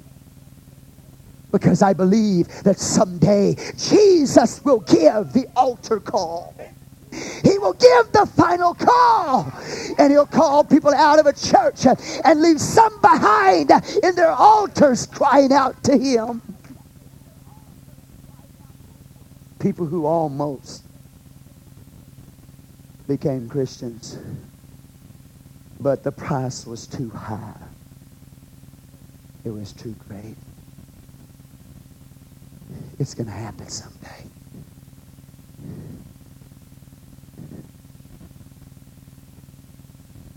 the living and resurrected saints are caught up to meet the Lord in the air. 1 Thessalonians 4. They're associated with the first resurrection. See this man coming up out of the grave. A worker. Maybe he's in the graveyard. And all of a sudden, the graves open up. And piles of dirt that covered the bodies of the saints come flying out of the graves. The caskets doors swing open and they fly out, leaving only behind him a pile of dirt. People driving by the cemeteries look to their right hand and they see piles of dirt that once were upon the, the coffins of the saints have been blown out of their graves.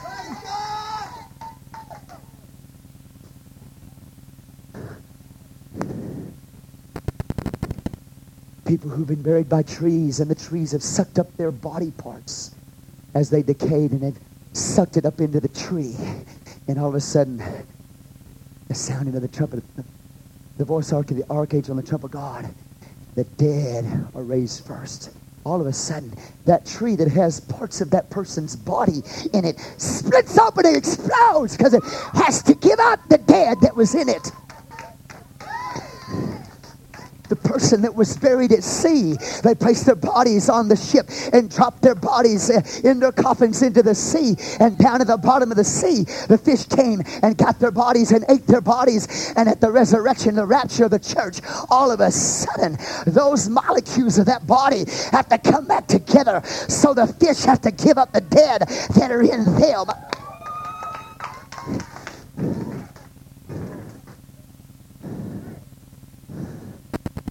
Men who were saints of God, who were working on dams and bridges, etc., who fell into concrete and they couldn't get them out. They died in the concrete, and, and so it hardened there. They couldn't get them out. At the resurrection of the church, uh, the rapture of the church, the dead in Christ shall rise. All of a sudden, those concrete pillars are going to go. They're going to explode because they've got to give up the dead that are in them. What a day that will be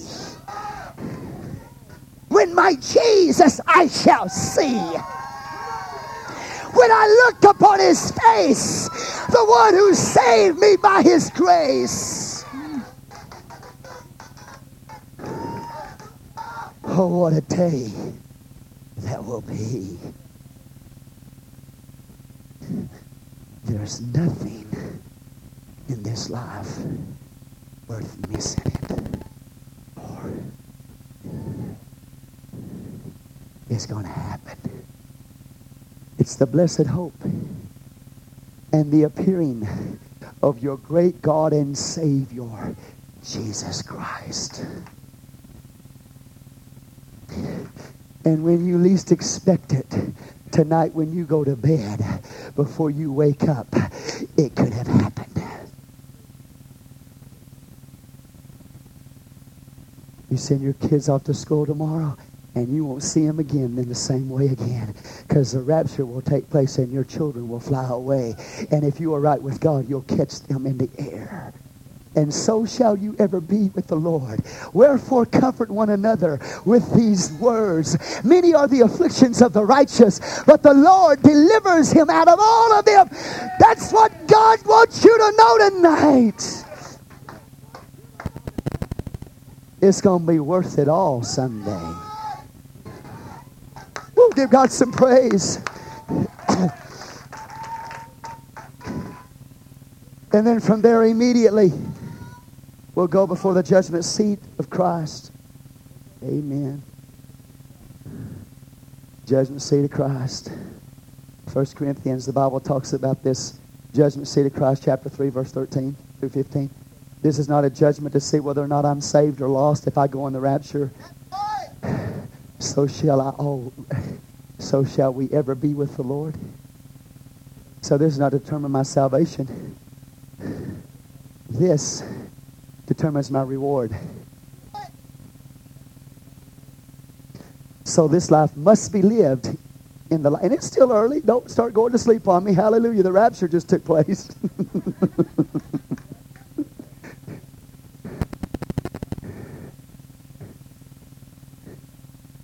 It's early. That's why right now, see, we cannot be slothful. We can't be halfway in the things of God. I'm a child of God, you're a child of God, but someday you're going to stand before God and you're going to receive a reward. Gold, silver, precious stones, or wood, hay, and stubble. And it's not just the work that's going to be judged, but it's going to be judged what sort it is, which means what was the motive behind the work.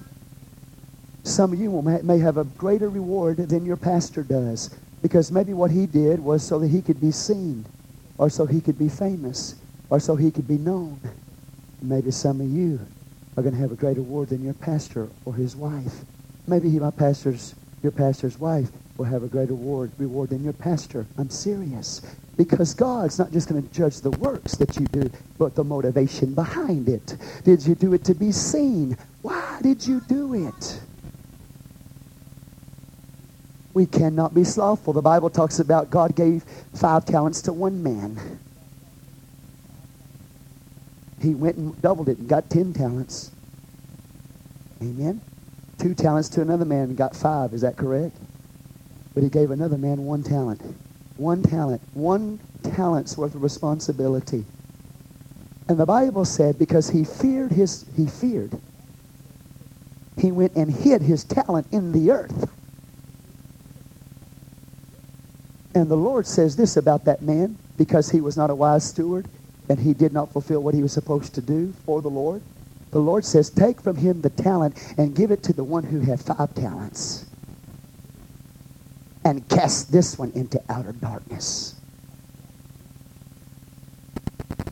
I cannot be slothful. I cannot live that way. Someday I'm going to stand before God along with you at a judgment seat, a bema seat. I'm running to win. Run to win. Fight to win. Don't fight. Don't just beat the air like that. Don't just waste your time. Make it count. He, Paul said, so fight I is not as one that beats the air. He said, man, when, I'm, when I do something, I want it to make an impact. Run to win.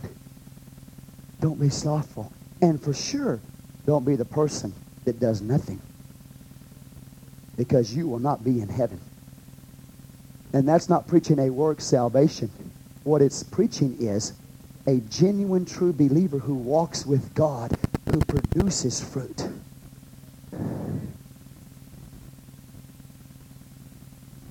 Are you with me? He talks about, oh, yeah, I'm going there. Luke 13. It's early, hallelujah. I'm not even going there, man. I don't, I'm not even going to look at your face. I'm not looking at your face. And, I, and, and please, I know you're tired. I, I'm not taking that away from you. I know you are. You had a long day. I'm not taking that away from you. Luke 13, watch. Amen.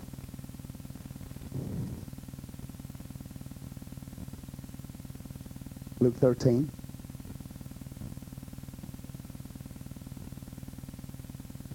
Twenty-three. Then said one unto him, Lord, are there few that be saved? And he said unto them, Strive. Look at your neighbor and say, Strive. Strive. To strive means you've got to exert yourself.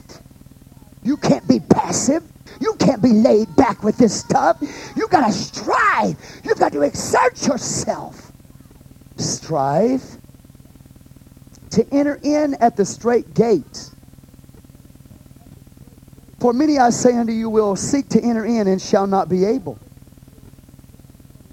Now, you've got to remember the disciples asked the question, Lord, are there few that be saved? And his answer to that question was, For many, I say unto you, will seek to enter in and shall not be able. And once the master of the house has risen up and has shut the door, and he began to stand without to knock at the door, saying, Lord, Lord, open it to us. And he shall answer and say unto you, I know you not whence you are. He's telling us here that few are going to enter in. And many that want to will not. That's his answer to the question, are there few that will be saved? I'm telling you tonight that when the rapture does take place, there's only going to be a few, there's going to be few people that go through the door. There's only going to be a few people that are going to be ready for it. That's what he said right there. Few is going to enter into the gate. There are a lot of denominational systems according to your manuals, your Search for Truth manual. There's 600 denominations. And the majority of them don't preach the new birth. They don't preach it. They say all you got to do is accept Jesus as your Lord and Savior. That's it. They don't preach what we talked about the early part of this. Are there few that be saved? I'm going to read it again. Strive to enter at the straight gate. For many I say unto you will seek to enter in and shall not be able.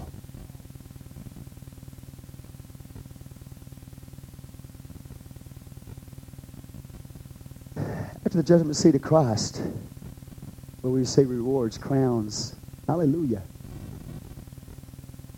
Everything we've done in this life. How many of y'all would like to stand by Paul? I want to stand by Paul, says somebody, uh, at the judgment seat of Christ. Can you imagine standing behind him? I will tell you this, that if Paul is in front of me, I'm gonna look, I'm gonna look for somebody I know. And I'm gonna say, Will you please follow him?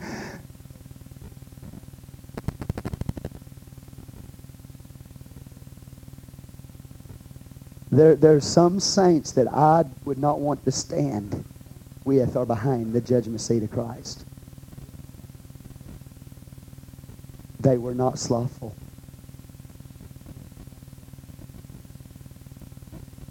They took their talents and they furthered the kingdom of God. Amen.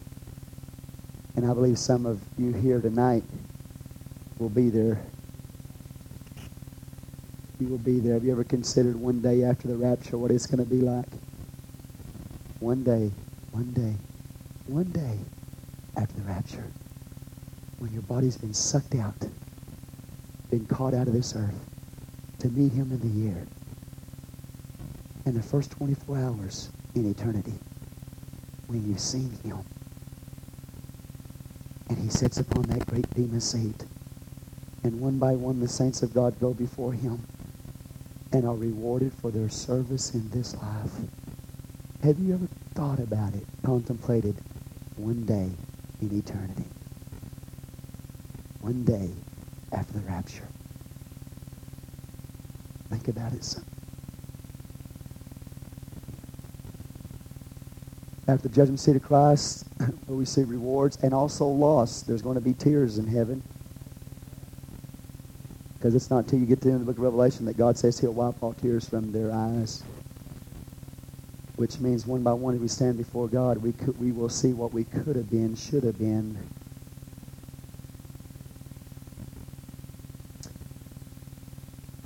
We see where we did not do what we should have done.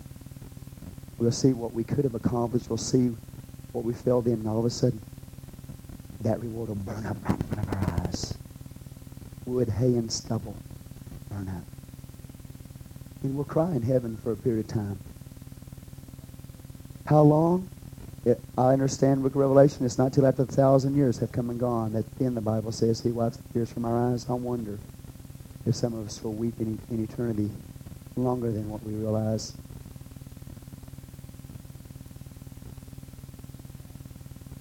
After the judgment seat of Christ, the marriage supper of the Lamb. What an awesome time that's going to be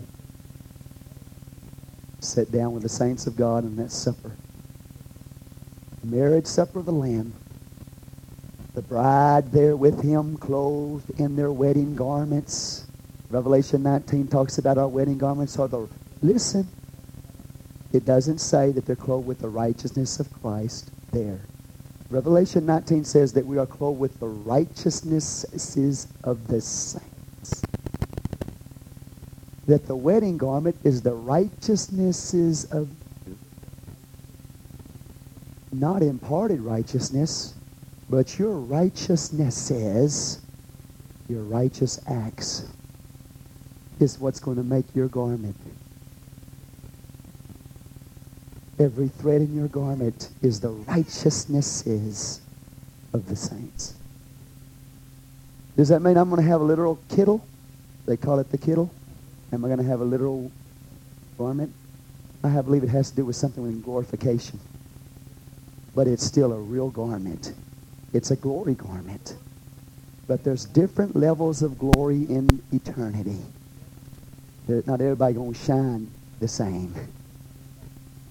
The righteousnesses, read Revelation 19, the righteousnesses of the saints is what makes your wedding garment. And here we all are sitting down at the marriage supper of the Lamb. Yeah, the reward has been given. Now we're going to sit down. What's that supper you have after you have the marriage and all of that? And that, what do they call that? Reception? That's what it is. It starts in heaven, I believe, and it ends in the earth. And can I tell you how long it lasts? The marriage supper of the Lamb lasts for 1,000 years.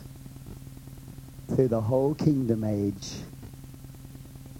Through the whole kingdom age. 1,000 years. Woo!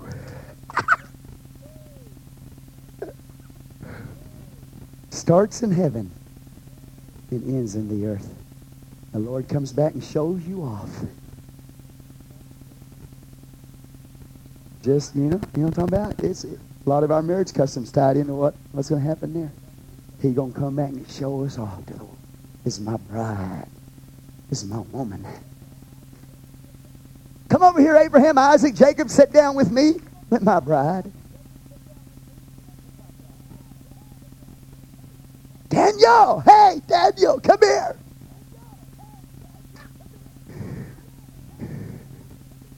No, no, no, no. Wait, I didn't. He's drunk.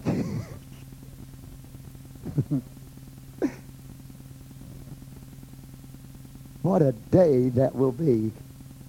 Now, I don't have time to get into all the all some of this that I'm teaching you about the time length of it, but it's a beautiful thing. The rest of the dead live not until again until a thousand years were finished. That's the kingdom age. We'll talk about that next week. Okay. Coming to a close here. If the rapture of the church takes place before the seven-year tribulation period, then upon the earth at the same time will be the manifestation and reign of Antichrist. There will be a world ruler that will arise. He will offer peace to the world. He'll be admired by everybody for the most part. Okay? Are you with me here? He will be a man of extreme high intelligence. He operates in the occult. He will have answers to the economic problems of the day. He will set up a one world government, a one world religious system will be set up, and also a one world economy system will be set up underneath him. He'll make everybody take a mark of the beast to buy, be able to buy and sell. Hallelujah. He's called the beast in Revelation 13. The reason why he's called the beast is, be, is not because he, evidently according to this one understanding, it's not because he's ferocious in his appearance but it's because he has power to influence his authority over people in the earth that he's, he's beautiful, that he's one of admiration. He, they believe he's the Messiah. They believe he's Christ. He has power to do these all these signs, miracles, and wonders and stuff, etc. Call down fire from heaven. The beast, the, the second beast, has power to do that. You with me here? And anyway.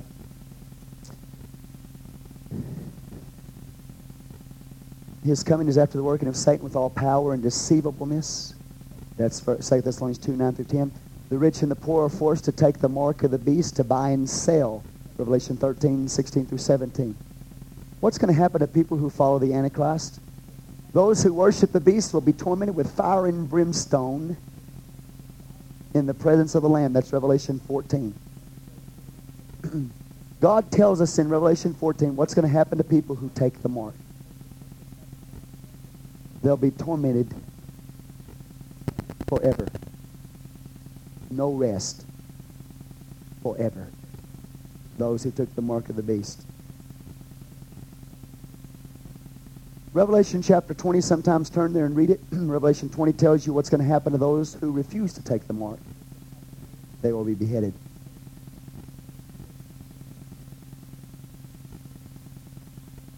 Wow. Now that's interesting. Will y'all hang with me? Because it's only 9.30. What's interesting about the word that talks about beheading and getting your head cut off, it's connected with the sword that Islam uses. So the fact that Islam is rising more and more in our world today is a sign. Because when they execute, they execute with a sword. Okay? So that if you refuse to take the mark of the beast and they catch you, they will cut your head off. Okay? But if you do take the mark, you'll burn in hell forever. He'll come in here and he'll exalt himself above all that is called God, so that he as God be worshipped, so that he as God be worshipped as God. Amen. Y'all got that, right? Now, I'm fixing to lay something heavy on you. I feel led to do this. When he rises to power, I'm going to tell you what I believe is going to be the greatest thing that deceives, especially the Jews. Because at the time of the rise of the Antichrist, the Jewish nation will play a major role. Tribulation is called Jacob's trouble. He will, call, he will try to annihilate the Jewish people. He will try to take every thought of God out of everybody's mind and make everybody worship him as God. He'll go in the temple, sit in, sit in the temple, show himself as God. There's more than one way to look at this, but anyway. I'll tell you what I believe would be the greatest deception pulled and how he could do it is if he goes in Jerusalem in the middle of the tribulation period and he walks in there and claims to be Messiah. He walks into the area where they've already made the high priest garments. He puts on the high priest mitre.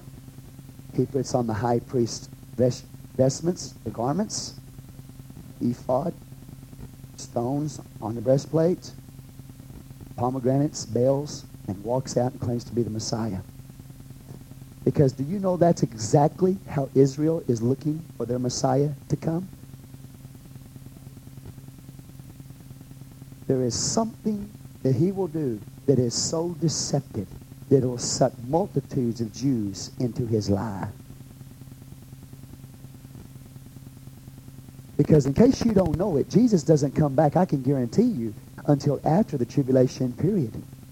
And the Antichrist enters into the temple the rebuilt temple, if we're talking about literal fulfillment, the rebuilt temple in Jerusalem, he enters there and sits there as God. If the garments are, are already made, that I believe he's going to put them on and walk right in there and claim to be the high priest and the Messiah himself. Are you hearing me?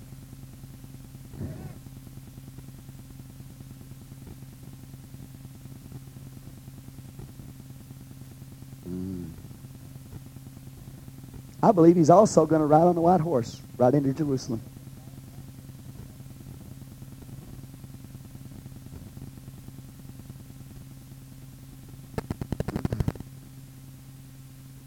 In closing,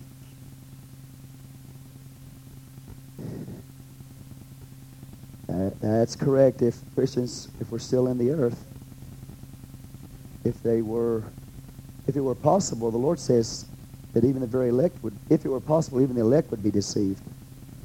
Even the elect. The elect has to do with the people of God.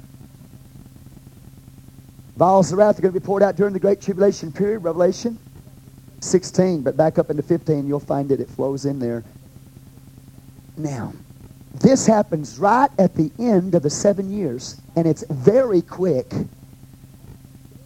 It's one right after another. And I know that's the wrath of God. That is the wrath. And the Bible says in Revelation 15 that it is the completion of the wrath of God. Not the beginning of the wrath of God. It says it's the completion of the wrath of God. So I know that this is the wrath of God here. Now, what's going to be happening for all you who are number one enemy?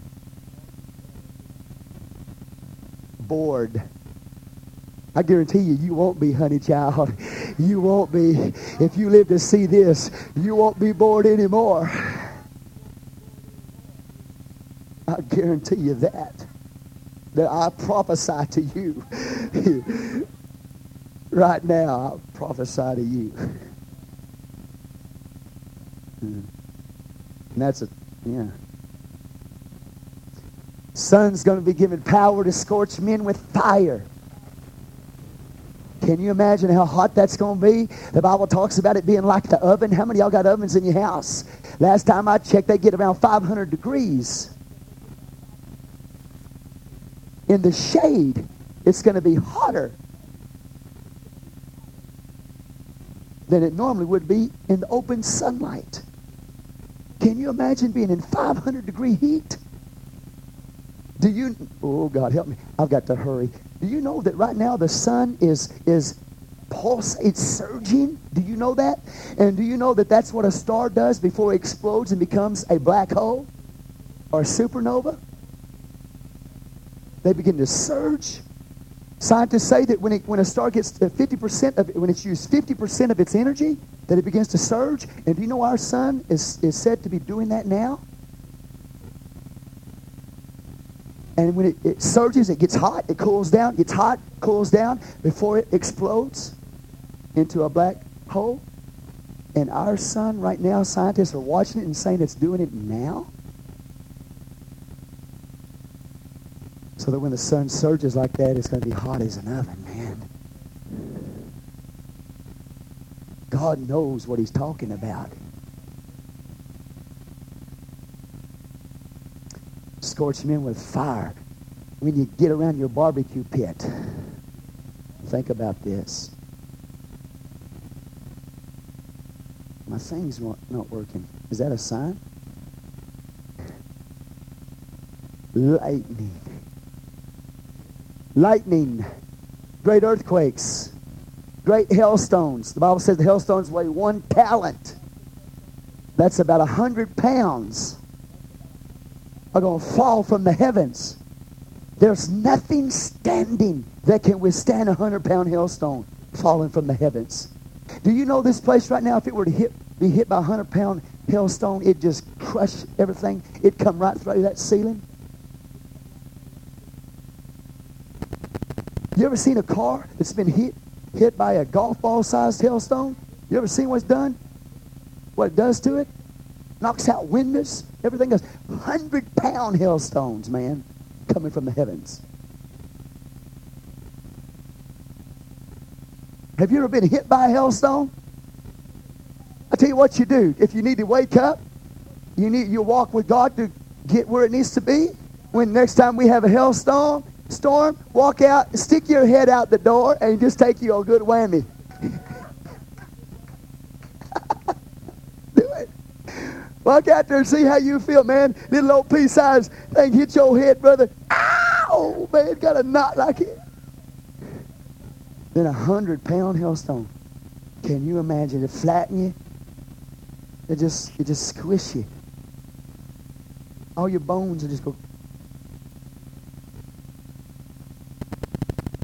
It's gonna happen, church. I said it's gonna happen.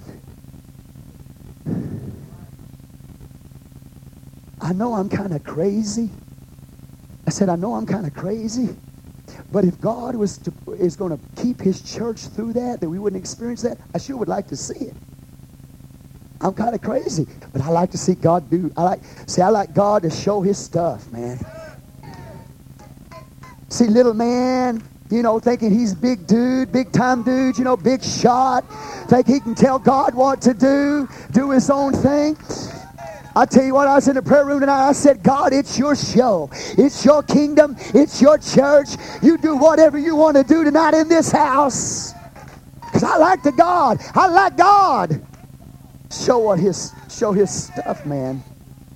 I know you I know that's crazy. But I, I'm in love with God. If God's doing it, I'm not going to complain. That doesn't mean I'm excited about all the people that are going to die at that time. But I am excited about my God. That's when I start talking about the signs of the times. I get happy. Why are you happy, preacher? Because God, I know God. Because if you know God, you don't walk around in fear and torment and say, oh, God, what's going to happen next? Ah, If you really know God, this excites you see things come to pass. Such if you really know God. If you don't know God, I'm scaring the hell out of you tonight. You are, you're scared. You're scared spitless, man. You're going to go home and have nightmares tonight because you know you're not right with God. If you're right with God, you're excited about it.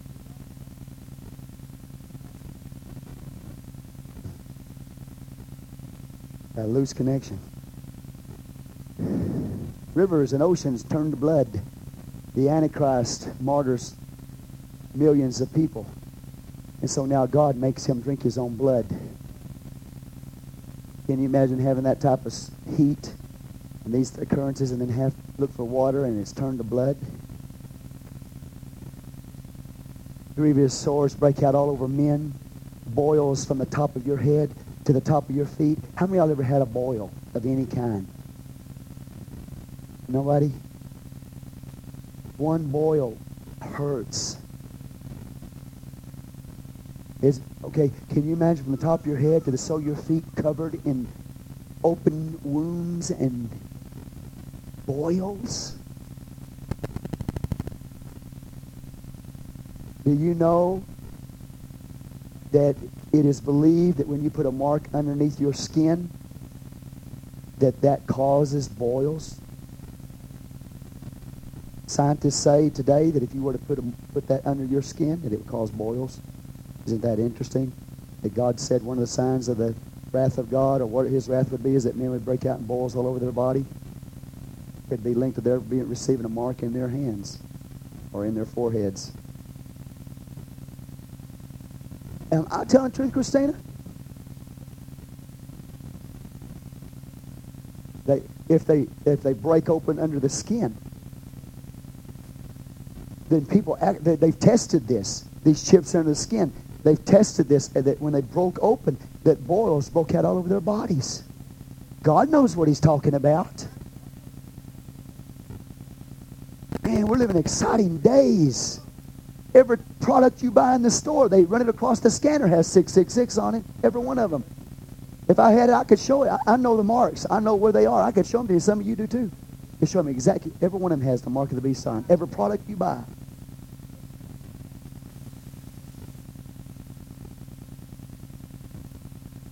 Okay. You're going to have to have good eyes, but you see that six right there in, on that box, that six in the middle? See that six? Just take my word for it. It's getting late. You can come up here and look at it. There is a six in the middle of this barcode with two small lines. Okay? So those two small lines are always going to be a six. So you've got a six in the middle, then you got two lines on the end, six, and you got two lines on this end. You've got six on the outside, six in the middle, and six on the outside. You've got six, six, six on that right there. That is the barcode for the mark of the beast. It's already in there. Two lines running together three times at least. Okay? I'm thankful that that one had the right barcode on.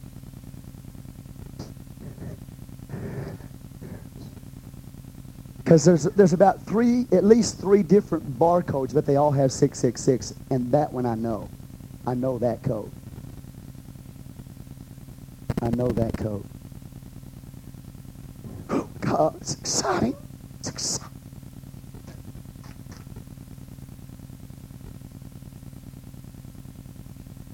Kingdom of the beast turns to darkness. And then all of a sudden, Jesus comes back at the end.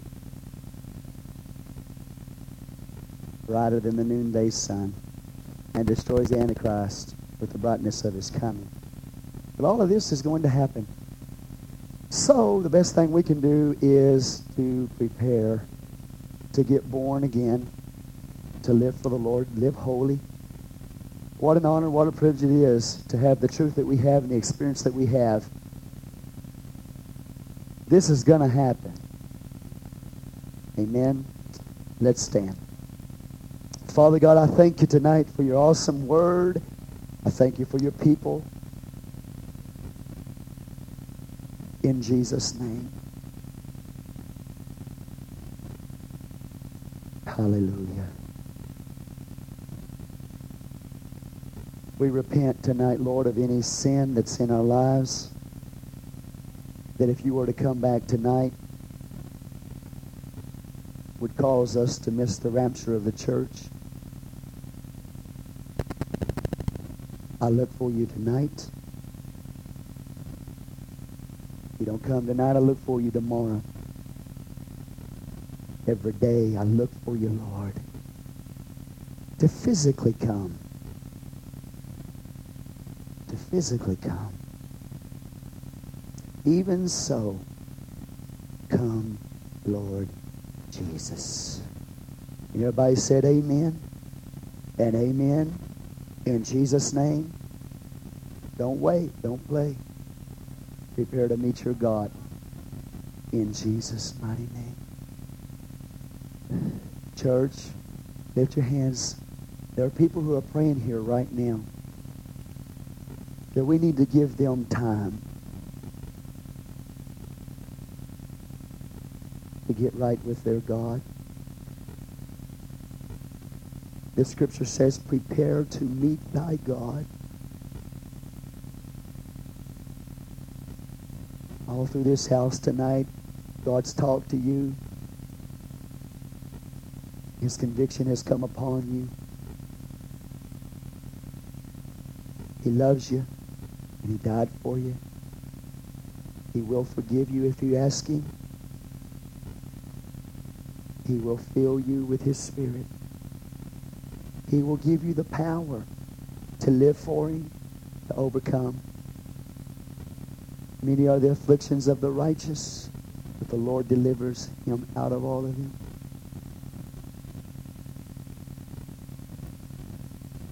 In Jesus' name, right now, God, let not one be lost. Let not one be left.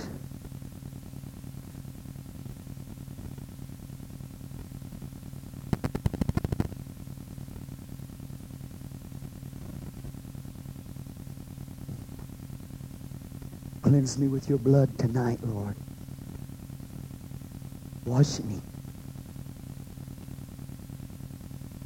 Hallelujah. Hallelujah. Amen. I want to just say one last thing before you leave. I have not preached this tonight with a spirit of terrorism. I have not preached this to terrorize you so that you go running out of here full of terror. I preach this to you under the anointing of a loving God. You should not leave this house tonight terrorized by the truth. You should walk out of here praising the name of the Lord your God. Because you know him and because there are people that you know you can reach and bring them into the kingdom of God and that you are the answer. Amen? God is good. He's good all the time. I love you. God bless you. You're dismissed in Jesus' name.